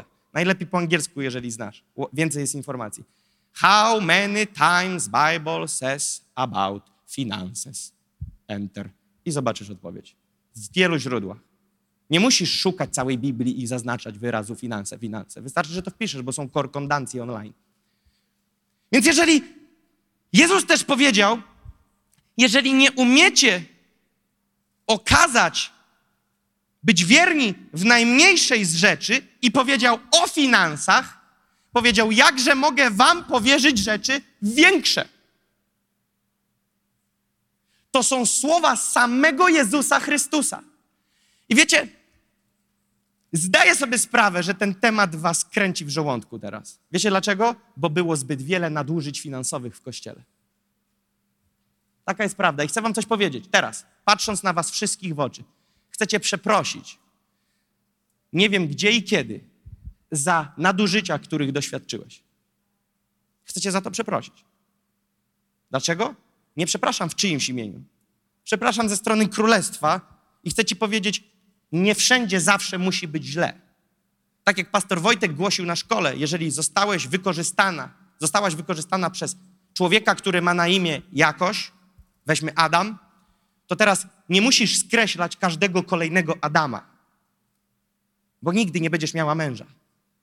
Teraz, jeżeli zostałeś wykorzystany w jakimś kościele, w jakiejkolwiek sferze, nie musisz przykładać tej samej łatki, filtra do każdego kolejnego nowego miejsca, do którego idziesz. Jeżeli nie poradzisz sobie ze zranieniem tego, co wydarzyło się wcześniej, ty nigdy, nigdzie nie zapuścisz korzeni. Bo te nieuzdrowione miejsca w twoim wnętrzu nie pozwolą ci pójść dalej. Mało tego, nie pozwolą ci załączyć do twojego życia tych obszarów, które powinny być załączone, ale tylko dlatego, że zostałeś zraniony przez to, jak ktoś zareprezentował dany obszar, ty odrzucasz cały obszar, ale nie powinieneś odrzucać całego obszaru, jeżeli on został stworzony przez Boga. Powinieneś wybaczyć tym ludziom, którzy skrzywdzili, którzy nie mieli bojaźni Bożej, którzy nie mieli żadnego skrupułu, żeby robić jakieś manewry, wybaczyć im, poprosić Boga o uzdrowienie i trwać dalej w tych rzeczach. Znam ludzi, którzy zostali tak zranieni przez Kościół, że już nie wycinają ze swojego życia pojedynczych obszarów, skasowali cały Kościół. Do tego może doprowadzić zranienie. Więc chcę Ci powiedzieć, zdaję sobie sprawę i chcę Wam powiedzieć, od wielu miesięcy, przepraszam, od półtorej roku, kiedy tu głoszę, nie czuję takiego ciężaru w tej chwili, jak w tej chwili. Chcę, żebyście to wiedzieli. Nie pamiętam, żeby mi się głosiło tak ciężko, jak głosi mi się teraz. Bo czuję, co się dzieje w powietrzu. Ale chcę powiedzieć, że jeżeli Biblia o czymś mówi 2300 razy, to my nie możemy zamykać na ten temat ust tylko dlatego, że ktoś cię kiedyś zranił w tym obszarze. Bo Bóg chce, abyśmy nauczali na wszystkie tematy. I mało tego, będziemy mieli serię na temat finansów. Przyjdzie czas, że będziemy o tym uczyć. Bo, bo wiecie dlaczego? Bo Kościół, który nie ma finansów, nie wywrze żadnego wpływu. Przemyślcie to. Wiecie, że byśmy, gdybyśmy nie mieli finansów, spotykalibyśmy się teraz w sklepie rybnym. Taka jest prawda. Gdybyśmy mieli budżet 2,5 tysiąca miesięcznie, to w sobotę wieczorem, jakby się zamykał sklep rybny, to by byśmy lodówki odsuwali na zaplecze, rozstawili 13 krzeseł i się tam spotykali. Miejsce godne uwielbienia króla królów, pana panów. Wiecie, dlaczego jest takie miejsce? Bo są finanse, które pozwalają. Przepraszam, nigdy ich nie ma. Nigdy ich nie ma kiedy trzeba płacić, pojawiają się zawsze w ostatnim momencie. Ale wierzę, że Bóg chce zabrać nas do miejsca dojrzałości w obszarze finansów, dlatego że uważaj, ty będziesz prosperować, a uwierz mi, doświadczysz niezwykłej wolności w swoim życiu, kiedy będziesz miał wolność finansową. Posłuchaj, co mówię. To, co ci cały czas z tyłu głowy bije, to nie, nie, nie, nie, niepłynność i ciśnienie finansowe. Za każdym razem, kiedy idziesz do sklepu, patrzysz, czy te kajzerki nie podniosły się o dwa grosze. Bo jak się podniosły, to jak kupisz pięć, to jest 10 groszy więcej. W tygodniu to jest 50 groszy, a w pięć tygodni to jest 2,50. A w miesiąc 2,50 to w skali 10 miesięcy 25 złotych. I raptem analizujesz. To za dekadę 250. Czyli moje trzy pokolenia dalej mogłyby zaoszczędzić 3,5 tysiąca złotych. Ale nie zaoszczędzą, bo kajzerki podrożały. Ja zdaję sobie sprawę, że są momenty, kiedy nie idzie. Byłem w takim miejscu już po nawróceniu, kiedy biegałem na stację X dystansu dalej, bo tam był tańszy hot dog od stacji, na, przy której byłem. Byłem w tym. Paweł pisał, nauczył się w biedzie służyć Panu i w miejscu, w którym prosperuje. Ale Bożym zamierzeniem nie jest, żebyś wiecznie klepał biedę. Bożym zamierzeniem jest, abyś mógł prosperować, bo pieniądze same w sobie nie są złe. Bogactwo nie jest złe, tak samo i, i te drugie? Ubóstwo. Ubóstwo nie jest dobre. Ludzie myślą, że ubóstwo jest oznaką pokory, a bogactwo oznaką pychy. A? To znaczy, że Abraham był turbo pyszny. bo Abraham był jednym z najbogatszych ludzi w tamtym czasie na ziemi. A Salomon to już w ogóle zwariował. Bogactwo samo w sobie nie ma pychy, ubóstwo samo w sobie nie ma pokory. Ba, ubóstwo nie ma nic do, do, do powiązania z pokorą, a bogactwo niczym się nie wiąże z pychą. Samo w sobie nie jest to złe. Zaczyna być problem, kiedy staje się to naszym celem. Ale pieniądze są niezwykłą, niezwykłą kartą, którą możesz dać ekspresję wielu rzeczom. Ja mam upodobanie w tym, żeby kupić fajne ciuchy mojemu synowi. I dlatego, będąc w Turcji, kupiłem mu za 9 euro podrabiańce Tommy Hilfigera. Mój Dawidek biega w Tommy Hilfigerze. Wiesz dlaczego? Bo chcieliśmy kupić jakieś dresy. I Turek sprzedawał za 9 euro akurat.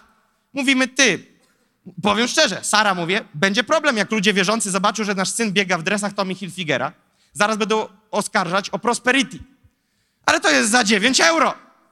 A te jego buciki, które się świecą, wiedziałem, że lubi buciki, które się, święc, się świecą. I chłop powiedział, że 12 euro, a ja znegocjowałem na 9. I kupiłem mu Nike z lampeczkami za 9 euro. Ale mam radość w tym, że mogę mu coś dać. Ale nie mógłbym mu wiele kupić zabawek i dać, gdybym nie miał pieniędzy. Pieniędzmi też mogę okazać moją miłość mojej żonie. Jak? Zapraszając ją na jakąś romantyczną kolację. Nie wiem, czy romantyczną kolacją jest hot dog na Orlenie.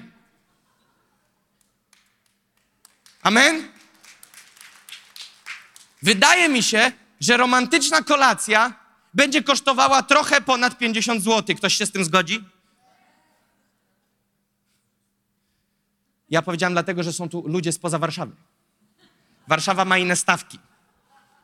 Ale mówię taką ogólnopolską staweczkę. Nawet w Gołdapi, u mnie, pod granicą z obwodem kaliningradzkim, w miejscowości 16-tysięcznej. Jak chcesz pójść z żoną na romantyczną kolację do restauracji, która jest jedyna prawie romantyczna w mieście, nazywa się Matrioszka, to tam w tej restauracji pierogi z łososiem kosztują 23 zł za porcję. Największy wy, wymiar romantyzmu w Gołdapi to są te pierogi.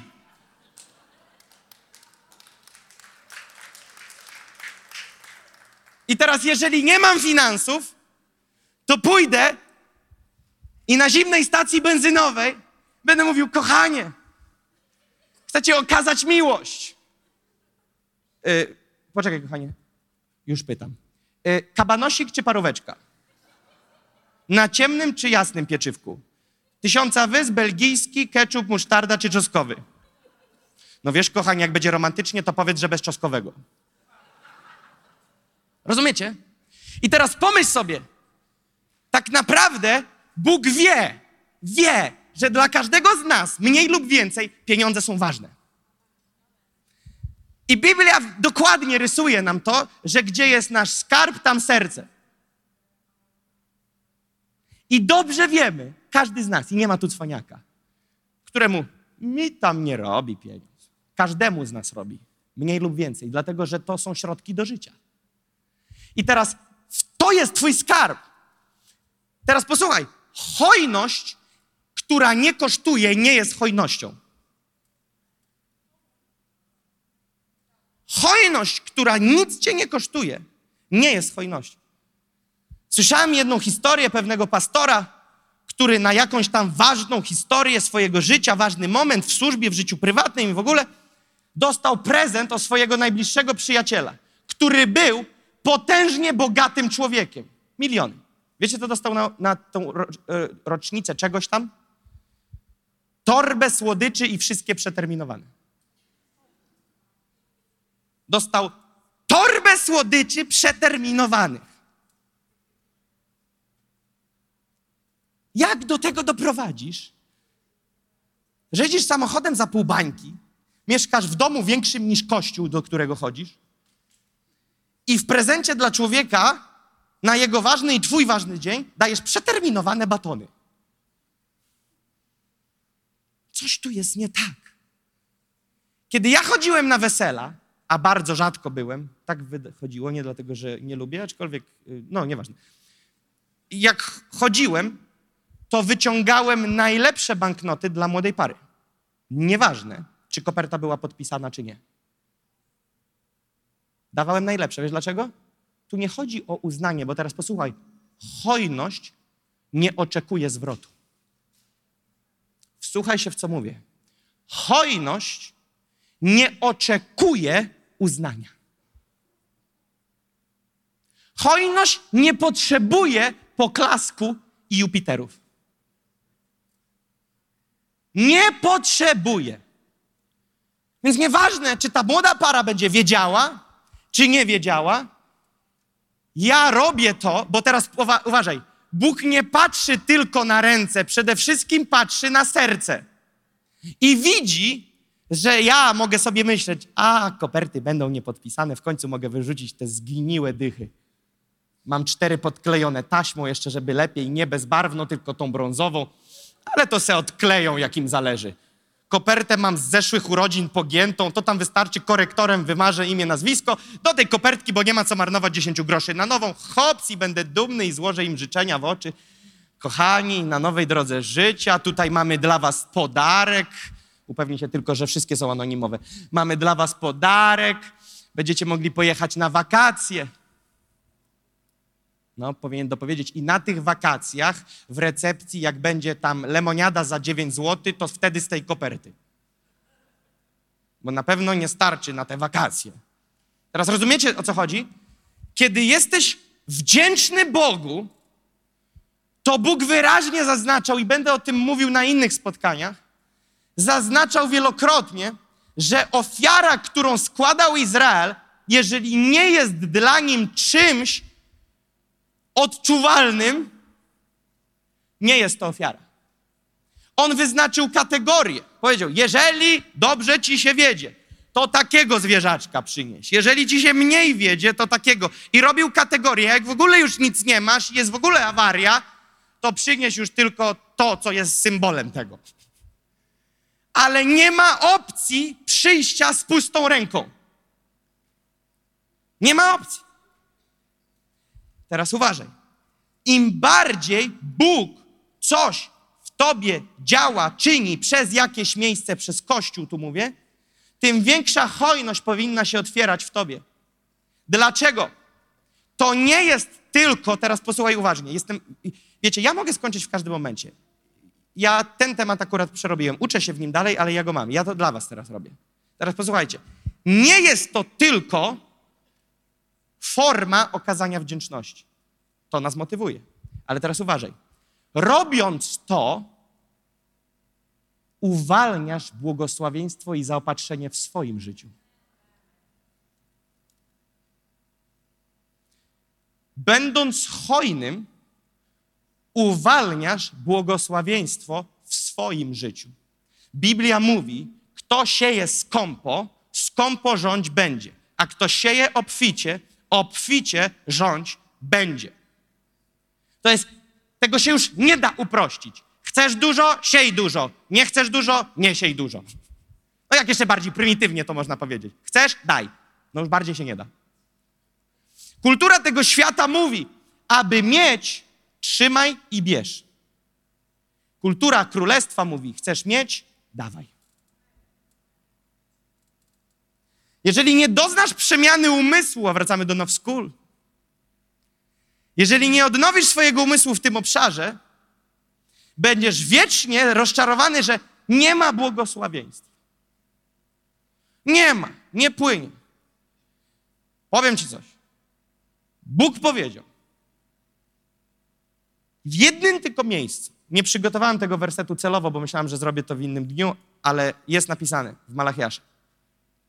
Przynieście do mnie swoje pierwociny i zobaczycie, wystawcie mnie na próbę, Bóg powiedział. To jest jedyne miejsce, jedyna dziedzina życia, w której Bóg powiedział, wystawcie mnie na próbę. W innych miejscach jest napisane, nie wystawiajcie Boga na próbę. A tu on w jedynej dziedzinie sam mówi o sobie: wystawcie mnie na próbę i przynieście mi swoje pierwociny. I zobaczcie, czyż nie otworzę zaopatrzenia niebios.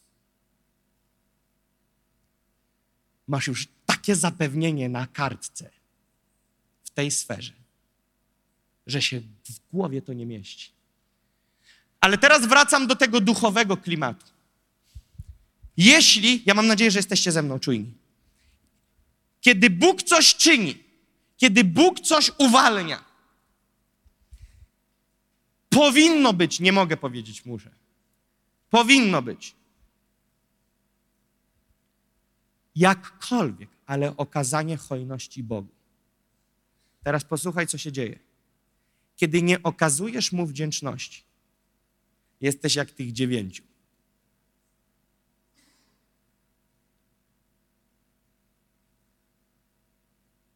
Jezus mówi: Czyż nie 150 było na sali? Gdzie jest 84? No a anioł z y, Excelem mówi: 14 w toalecie, 18 w kawiarni, a czterech zemdlało. A drugi anioł mówi: Ty, ty, patrz, a zweryfikujmy te nazwiska tych czterech. Oni zawsze mdleją. A czekaj, sprawdź na kamerach, zawsze na ofierze. To jest dobry moment pójść do toalety na, wiecze, na tej, na ofierze, nie? Słuchaj, chcę ci coś powiedzieć. Posłuchajcie mnie dobrze. To miejsce, Kościół, nie jest mój. Jest Jezusa Chrystusa. To był Jego patent i Jego pomysł. On zaopatruje, ale my nie możemy wykorzystywać tego, że coś, co do nas należy i powinno być zrobione, nie jest robione, bo Pan zaopatruje. Pan zaopatruje, ale my mamy zrobić swoją rolę, a On ma zrobić swoją. Kiedy jechałem do jednego kościoła, za każdym razem zobaczyłem, do każdego jakiegokolwiek kościoła przez ostatnie sześć lat, zauważyłem stale powtarzającą się zasadę. Tam, gdzie kościół nie ma kultury siania hojnego, a dowiadujesz się dopiero potem, po spotkaniu. No bo nie wiesz w trakcie, jak było. Rozumiesz? Za każdym razem to jest zawsze w parze. Mniej lub więcej, ale zawsze to samo. Jak Kościół nie jest hojny, w duchu nie umieją przyjmować. I zauważyłem, że to jest stały, powiązany mechanizm bez względu na kontynent. Wiesz dlaczego?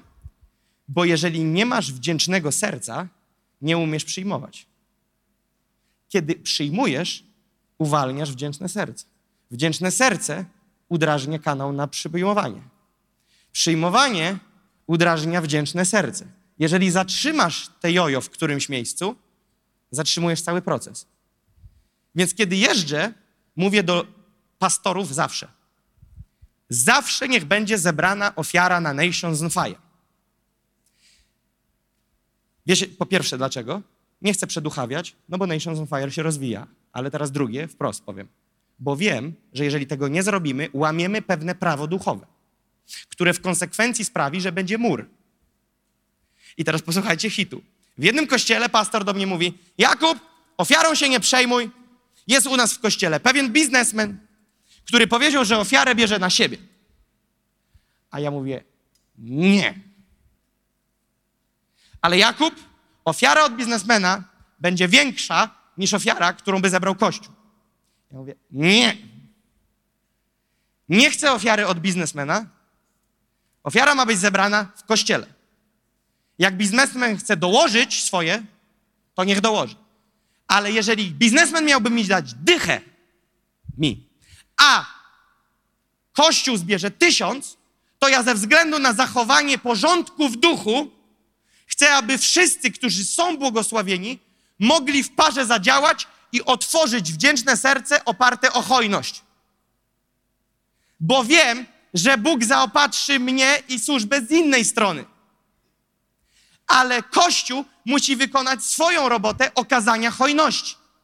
Więc powiedziałem, niech ten człowiek, powiedz mu, że ja jestem wdzięczny, nie chcę, żeby zabrzmiało arogancko, ale wytłumacz. I teraz co, przez telefon będę tłumaczył to, co tu mówię godzinę? No nie.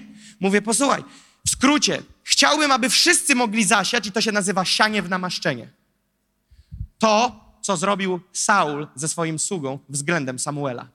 On zasiał swoje pieniądze w namaszczenie.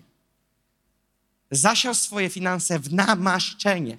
I im większe jest działanie Boga w danym momencie, tym wierzę, że wprost proporcjonalnie powinno iść większa wdzięczność i hojność. Teraz podjąłem decyzję, że nie będę głosił na rzeczy, których nie doświadczyłem w swoim życiu i których nie, e, nie, nie, nie co? Nie praktykuję, nie praktykuję. Oddam kiedyś pomoc. Powiedziałem sobie, nie będę głosił czegoś, czego nie przeszedłem, nie doświadczam i nie praktykuję. To, co do was mówię, praktykuję i turbo działa. Turbo działa. Ludzie mówią, no Jakub, bo ty masz samochód dostałeś, bo ty mieszkanie dostałeś. Okej, okay, ale pogadaj ze mną, jak wygląda moje życie jako siewcy. Popytaj mnie o te obszary. Popytaj mnie o te obszary. Jak ja sieję z moją żoną? W jakim wymiarze finansów siejemy? Jakie finanse uwalniamy na królestwo? Zapytaj mnie z tej strony, wtedy zapytasz, dlaczego mam taki słaby samochód. Rozumiecie, o czym mówię? Więc teraz, kiedy się dzieje Boże poruszenie, wierzę, że kiedy doświadczamy, a o tym mówiliśmy trzy spotkania ostatnie i to jest powiązane, bo kiedy na niezwykłe bogactwo nieba będziemy odpowiadać ubóstwem, uwierzcie mi, możecie mi nie wierzyć, zakręci się kurek. Możecie mi nie wierzyć. Na spotkaniach w Polsce, ale i w Czechach. Często mam sytuację, w której osoby podchodzą i wręczają mi pieniądze do ręki. Takie, wiecie, takie handshake chrześcijański, takie potrzęsienie ręki. Ktoś przychodzi i daje pieniążki do ręki. To dla ciebie, bracie. 9 na 10 to są osoby z Ukrainy. 9 na 10 to są osoby z Ukrainy, które przyjechały do Polski za pracą.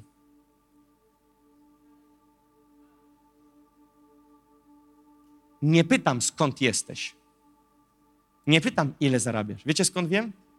Słyszę, jak mówi i zawsze pytam, a to długo w Polsce mieszkasz? Nie, nie, z Ukrainy przyjechałem, z Ukrainy przyjechałam. A niektórzy sami mówią, jestem z Ukrainy, jestem niezwykle dotknięta tym, co się dzieje, chciałam Cię ubłogosławić, pastorze. 9 na 10 to są ludzie z Ukrainy, którzy przyjechali za chlebem. Rozumiecie? Szalone. Mniej mają. Wiecie, jaka jest wniosek wielu ludzi, którzy prowadzą wielkie służby? Największymi dawcami nigdy nie są bogaci.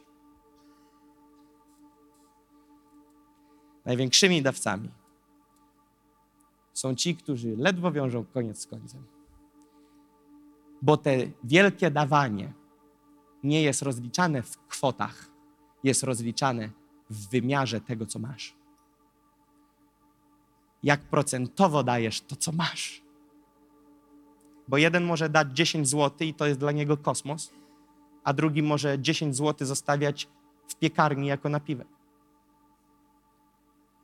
Inny może dawać 1000 zł i oddał jedną trzecią wypłaty, a inny może dawać 1000, prowadząc korporację i mając 300 pracowników pod sobą i 1000 ton wydaje na pranie dywaniku w samochodzie. Wymiarem dawania nie są liczby. Wymiarem dawania jest wymiar tego, co dajesz, czy jest dla ciebie czymś, co, co kosztuje. Posłuchaj, ofiara, która nie kosztuje, nie jest ofiarą. Kiedy ja bym wiedział, że mój syn by wiedział, że jestem multimilionerem, mówię historii w lata w przód, załóżmy, że coś się wydarzy, i gdybym był multimilionerem i jest wesele mojego syna, a ja mówię, synu, ja ci zorganizuję to wesele. I wynająłem najtańszy lokal, kurczę, w hostelu jakimś. Na jakiejś melinie. I mówię, synu, chciałem cię uhonorować i zrobić tobie turbo wesele. Syn by powiedział, to ty nieźle mnie kochasz, tatuś. Nieźle. Trzeba było dać znać, że masz taki klimat ubóstwa w swoim życiu, to wiesz co? To u naszej cioci tam w- domu bym lepiej zrobił. Kiedy przychodzimy, wielokrotnie słyszałem, wielokrotnie słyszałem, kiedy się Bóg porusza, ofiara, ofiara, bo to coś uwalnia w duchu. To coś uwalnia w duchu. Teraz uważaj, hojność jest. Kiedy jesteś hojny, zaczynasz ufać Panu.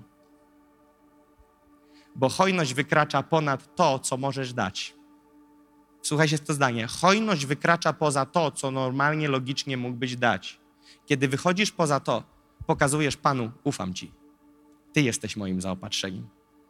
Wchodzę w strefę, gdzie w Excelu na koniec miesiąca mi się nie zgodzi. W tabelce wyjdzie na minus. Wtedy Pan mówi, taka jest moja matematyka. Zobaczysz, co się będzie działo. Zobaczysz, co się będzie działo. Nie zapomnę historii pastora Marka i Ali Siódek. Siali na sześciu dniach, siedmiu dniach konferencji, dzień w dzień. Już nie było co dać. Już samochód oddali. Kluczyki wrzucili. Został ostatni dzień, a tam dalej ofiara. Pastorzy patrzą na siebie, mówią, zostały obrączki.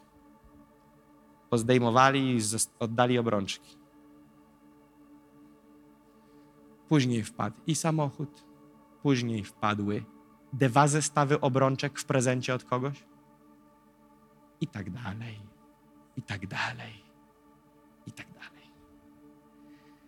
Kiedy podpisywaliśmy tą umowę i kiedy robiliśmy teraz kolejne kroki, rozmawialiśmy z prawnikami, patrzyliśmy tam trochę w tabelki finansowe, prawnicy mówią, i tam ktoś, kto zna temat, mówi, czy sobie poradzimy, a ja mówię,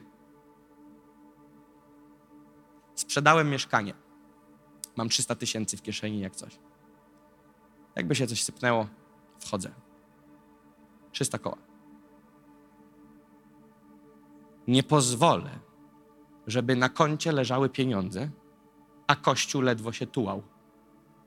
Nie. Ja żyję dla tej sprawy. Dla tej sprawy. Nie dla innych.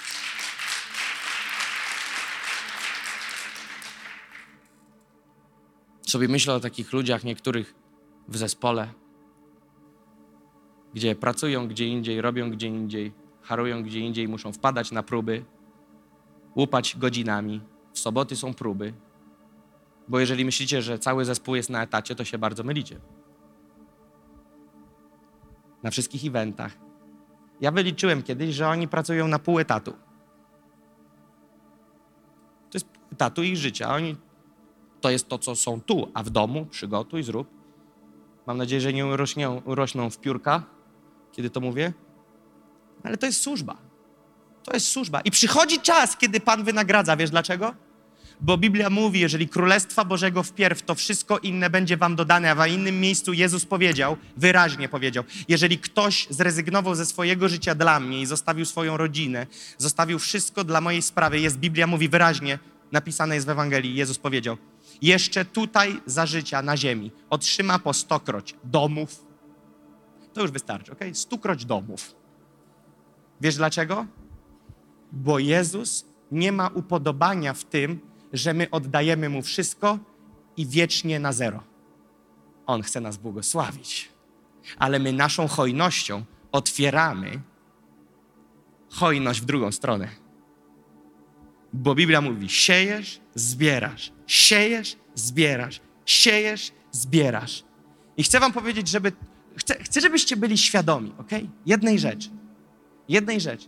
Bo dużo ludzi w Polsce, i muszę to złamać, a to jest ważne, dużo ludzi w Polsce opowiada o nas przeróżne historie.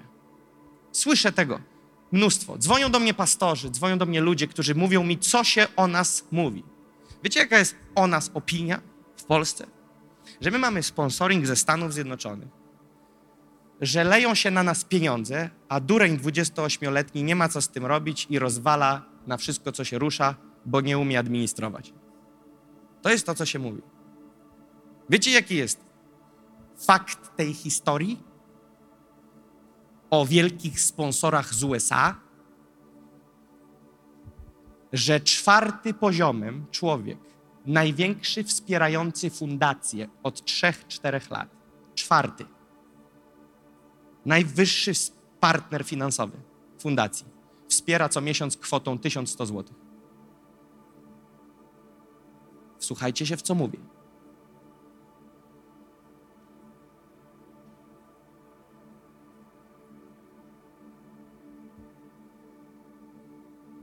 Wiecie, jak to jedzie?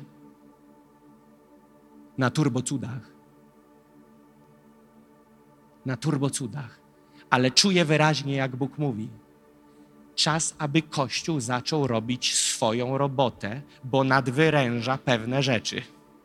Nadwyrężamy pewne rzeczy. I ci z Was, którzy są hojni, wiedzą, że nie nadwyrężają. Ale ci z Was, którzy są wiecznie na weselu z anonimową kopertą, Czas to zmienić, kochani. Czas to zmienić. I czas zacząć siać w miejsce, w które Bóg postawił na Twojej drodze i które ma wpływ na Twój wzrost. Czas siać nasze finanse. Ludzie mówią, ale ja nie mam na ofiarę. Ale wracając do domu, zajeżdża na McDrive'a i kupuje dwie kawy za trzy dychy. Co jest dla Ciebie dzisiaj priorytetem? Bo dla mnie rozwój tego miejsca. Dla mnie priorytetem jest rozwój tego miejsca. Totalnym priorytetem życiowym. Dlaczego? Bo jak się to miejsce będzie rozwijać, to się wy będziecie rozwijać. Jak wy się będziecie rozwijać, to się królestwo będzie rozwijać. Jak królestwo będzie się rozwijać, to znaczy, że żniwo będzie wzrastać. Jak żniwo będzie wzrastać, to się przybliża przyjście Pana. A jak się przybliża, to w końcu się stanie i będziemy wszyscy happy. Amen? Więc teraz ostatnie zdanie brzmi tak.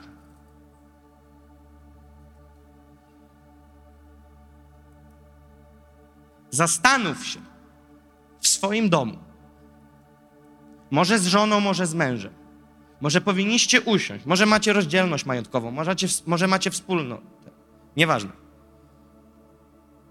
Zastanów się i powiedz, hej kochanie, po pierwsze ustalmy, czy to jest nasze miejsce. Dwa, jak chcemy dawać na to miejsce. Czy co tydzień spontan, czy co tam wzięłaś coś, ja dziś nie, no ja też nie. No to może kartą. A nie, zostawiłam tam w szatni, to już dziś nie. Niech to będzie dla ciebie jednym z priorytetów, w którym każdego momentu, kiedy przychodzisz do kościoła,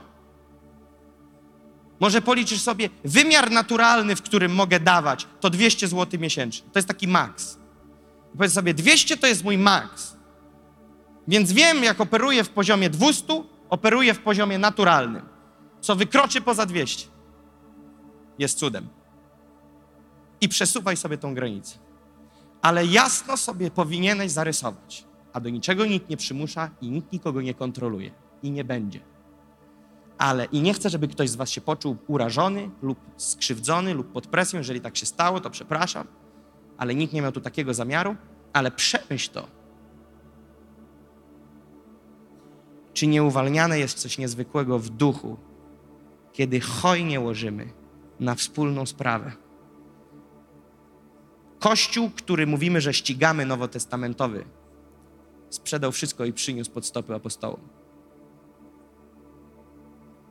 Tak naprawdę to nie przynieśli apostołom, bo apostołowie zarządzali pierwszym kościołem. Oni przynieśli to do kościoła, a oni tylko to administrowali. To nie spadło na apostołów. To spadło do administracji apostołów. Przyszło takie poruszenie ducha, że ludzie posprzedawali swoje mienia, posprzedawali swoje domy. Jest napisane i poprzynosili pod stopy apostołów, a apostołowie administrowali i rozdawali tak, jak było trzeba. Na ten projekt, na tą służbę, na kościół tamten, na składkę świętych tu, na to, na tamto, na misję tego, tamtego.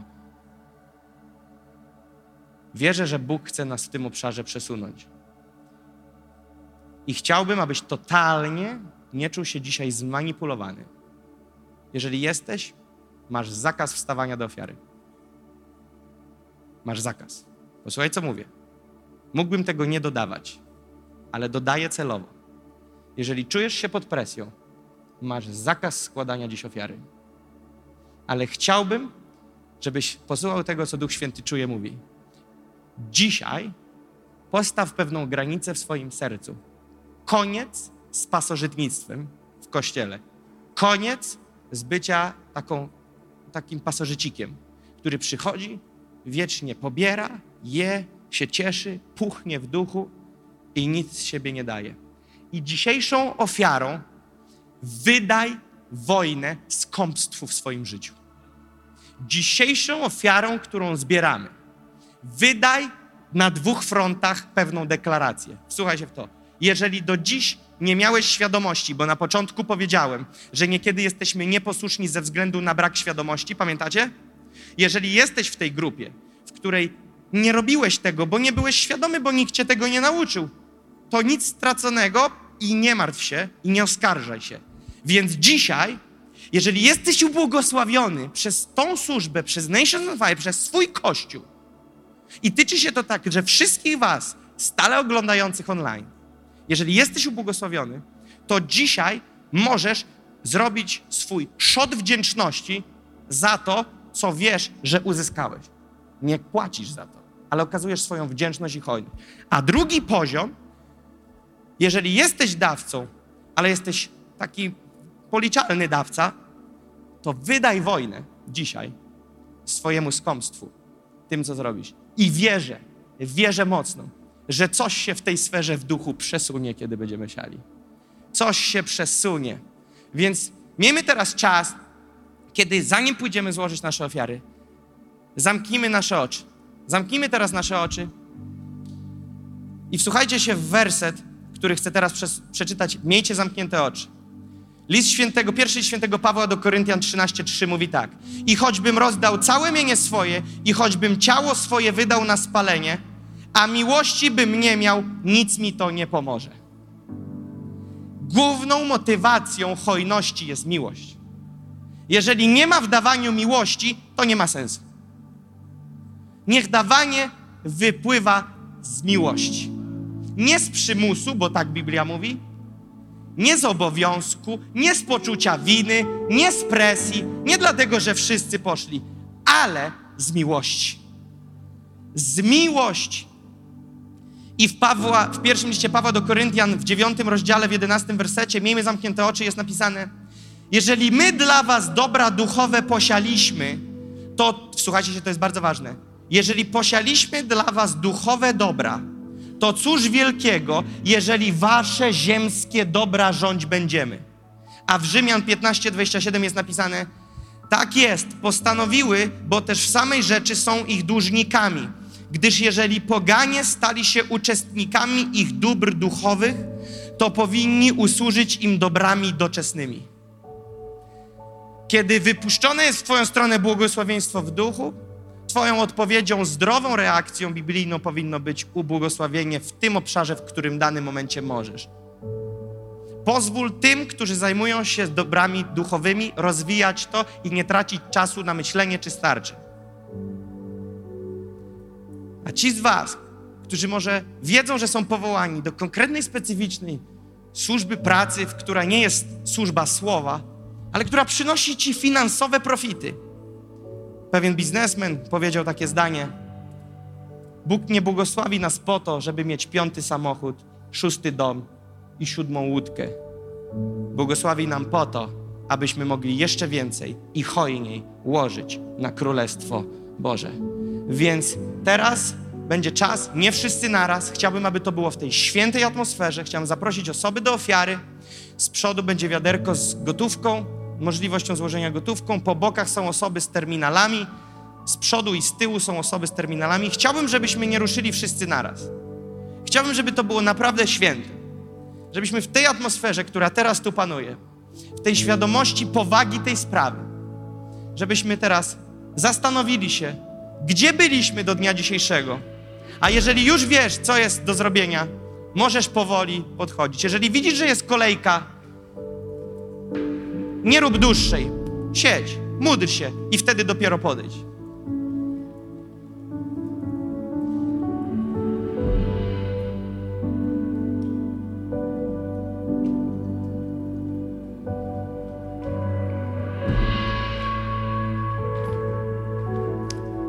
Panie, my chcemy umieć być wdzięcznymi dla Ciebie. Panie, my chcemy nauczyć się być zdrowo hojnymi.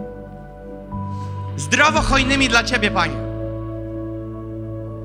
Chcemy rozumieć, że wdzięczność ma w sobie hojność, że wdzięczność ma w sobie hojność, Panie. Panie, modlę się o mądrość też dla, dla nas, dla tych, którzy administrują finansami, o mądrość. Żebyśmy w bojaźni przed Tobą, Panie, we właściwy sposób zarządzali finansami. Żeby wszystkie osoby, które są w miejscu decyzyjności finansowej, żebyśmy mieli mądrość i bojaźń przed Tobą, Panie. Panie, my nie chcemy być heretykami i nie chcemy robić nic, co jest sprzeczne z Twoją wolą i Twoim sercem. Modlę się o bojaźń dla każdego z nas w sferze wydawania, jak i dawania. Wydawania, przyjmowania, brania, uwalniania. Daj nam w tym mądrość i objawienie, Panie. Naucz nas też poruszać się w wymiarze wiary w stosunku do finansów. Poruszać się w wymiarze wiary w stosunku do finansów, Panie. Nie chcemy poruszać się tylko w tym, co nam zbywa, ale chcemy poruszać się w wymiarze hojności. Chcemy wyjść z tej łodzi, z tej strefy bezpieczeństwa i siać nasze finanse. Siać nasze finanse. Siać nasze finanse. Czuję, żeby też powiedzieć coś do osób, które być może nie wiedzą, co zrobić. Tak jak powiedziałem, możesz przemyśleć to w domu i zacząć od przyszłych dni i tygodni. A może dzisiaj nie masz, ale wiesz, co będziesz chciał zrobić. Możesz włożyć kartkę, na której napiszesz, co chcesz złożyć w ofierze i zrealizować to w tygodniu. Albo, jeżeli nic nie zamierzasz z tym robić i masz żonę i męża, idź i z nią porozmawiaj. Powiedz, kochanie, jak się ustosunkujemy do tego słowa? A jeżeli jesteś sam, sama, jesteś singlem, singielką i czujesz się trochę pod presją, proszę nie wstawaj, pójdź do domu, połóż ten temat w modlitwie i się zastanów. Żeby wszystko, co robimy, było w wolności. Dlatego, że Biblia mówi, ochotnego dawcę Bóg miłuje. Nie z przymusu, nie z przymusu, ale ochotnego dawcę Bóg miłuje. Trwajmy jeszcze w tej atmosferze przez chwilę.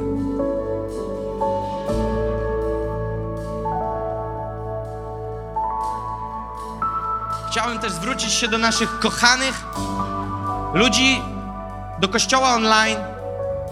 Wierzę wyraźnie, mocno, bardzo, że jeżeli jesteś gdzieś w miejscu, gdzie do najbliższego kościoła masz 50, 100, 50 czy 100 kilometrów i twoim głównym miejscem pobierania jest to miejsce, słuchasz regularnie, karmisz się, to zachęcam cię do bycia hojnym. Zachęcam Cię do bycia wdzięcznym. Panie, my modlimy się, abyśmy mogli być w pełni przeświadczeni i pełni objawienia tego, jak wygląda sfera finansów w Twoim królestwie. Panie, modlimy się, że jeżeli, jeżeli wiesz, że jest coś ze świata, co nanieśliście, albo ze wcześniejszych jakichś impulsów, które coś w was zrodziły, albo w jakimś zranieniu jesteście ze względu na finanse, bo przejechaliście się na jakichś instytucjach kościelnych, połóż swoją rękę, czy to na sercu, czy na głowie. Chciałbym się teraz pomodlić o Ciebie, żebyś to wypuścił, żebyś był od tego wolny, od wolny od jakiegoś zranienia, jakiegoś poczucia wykorzystania.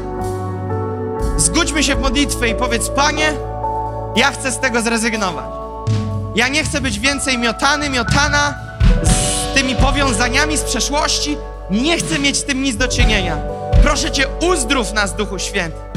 Uzdrów nas i pokaż nam, że nawet jeżeli ktoś zawalił w jakimś obszarze, to nie znaczy, że Twoje prawa nie są właściwe. Prosimy Cię o uzdrowienie w tych obszarach, w szczególności, Panie, w tym obszarze finansów, który jest tak drażliwy w dzisiejszych czasach, gdzie dochodzi do tak wielu przekroczeń rozsądku i pogwałcenia Twoich praw, Panie. Panie, my nie chcemy uczestniczyć w pogwałcaniu tych praw i chcemy działać wedle Twoich zasad, Twojego królestwa, dla Twojej chwały, Panie.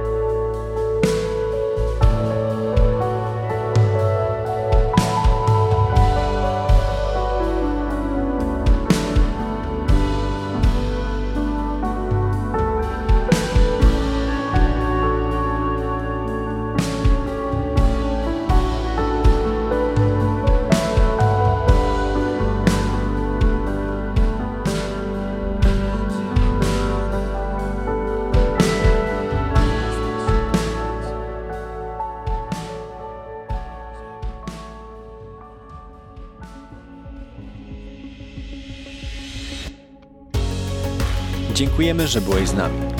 Jeśli chcesz dowiedzieć się więcej o naszych działaniach lub nas wesprzeć, zapraszamy Cię na www.nationsonfire.org ukośnik nowchurch.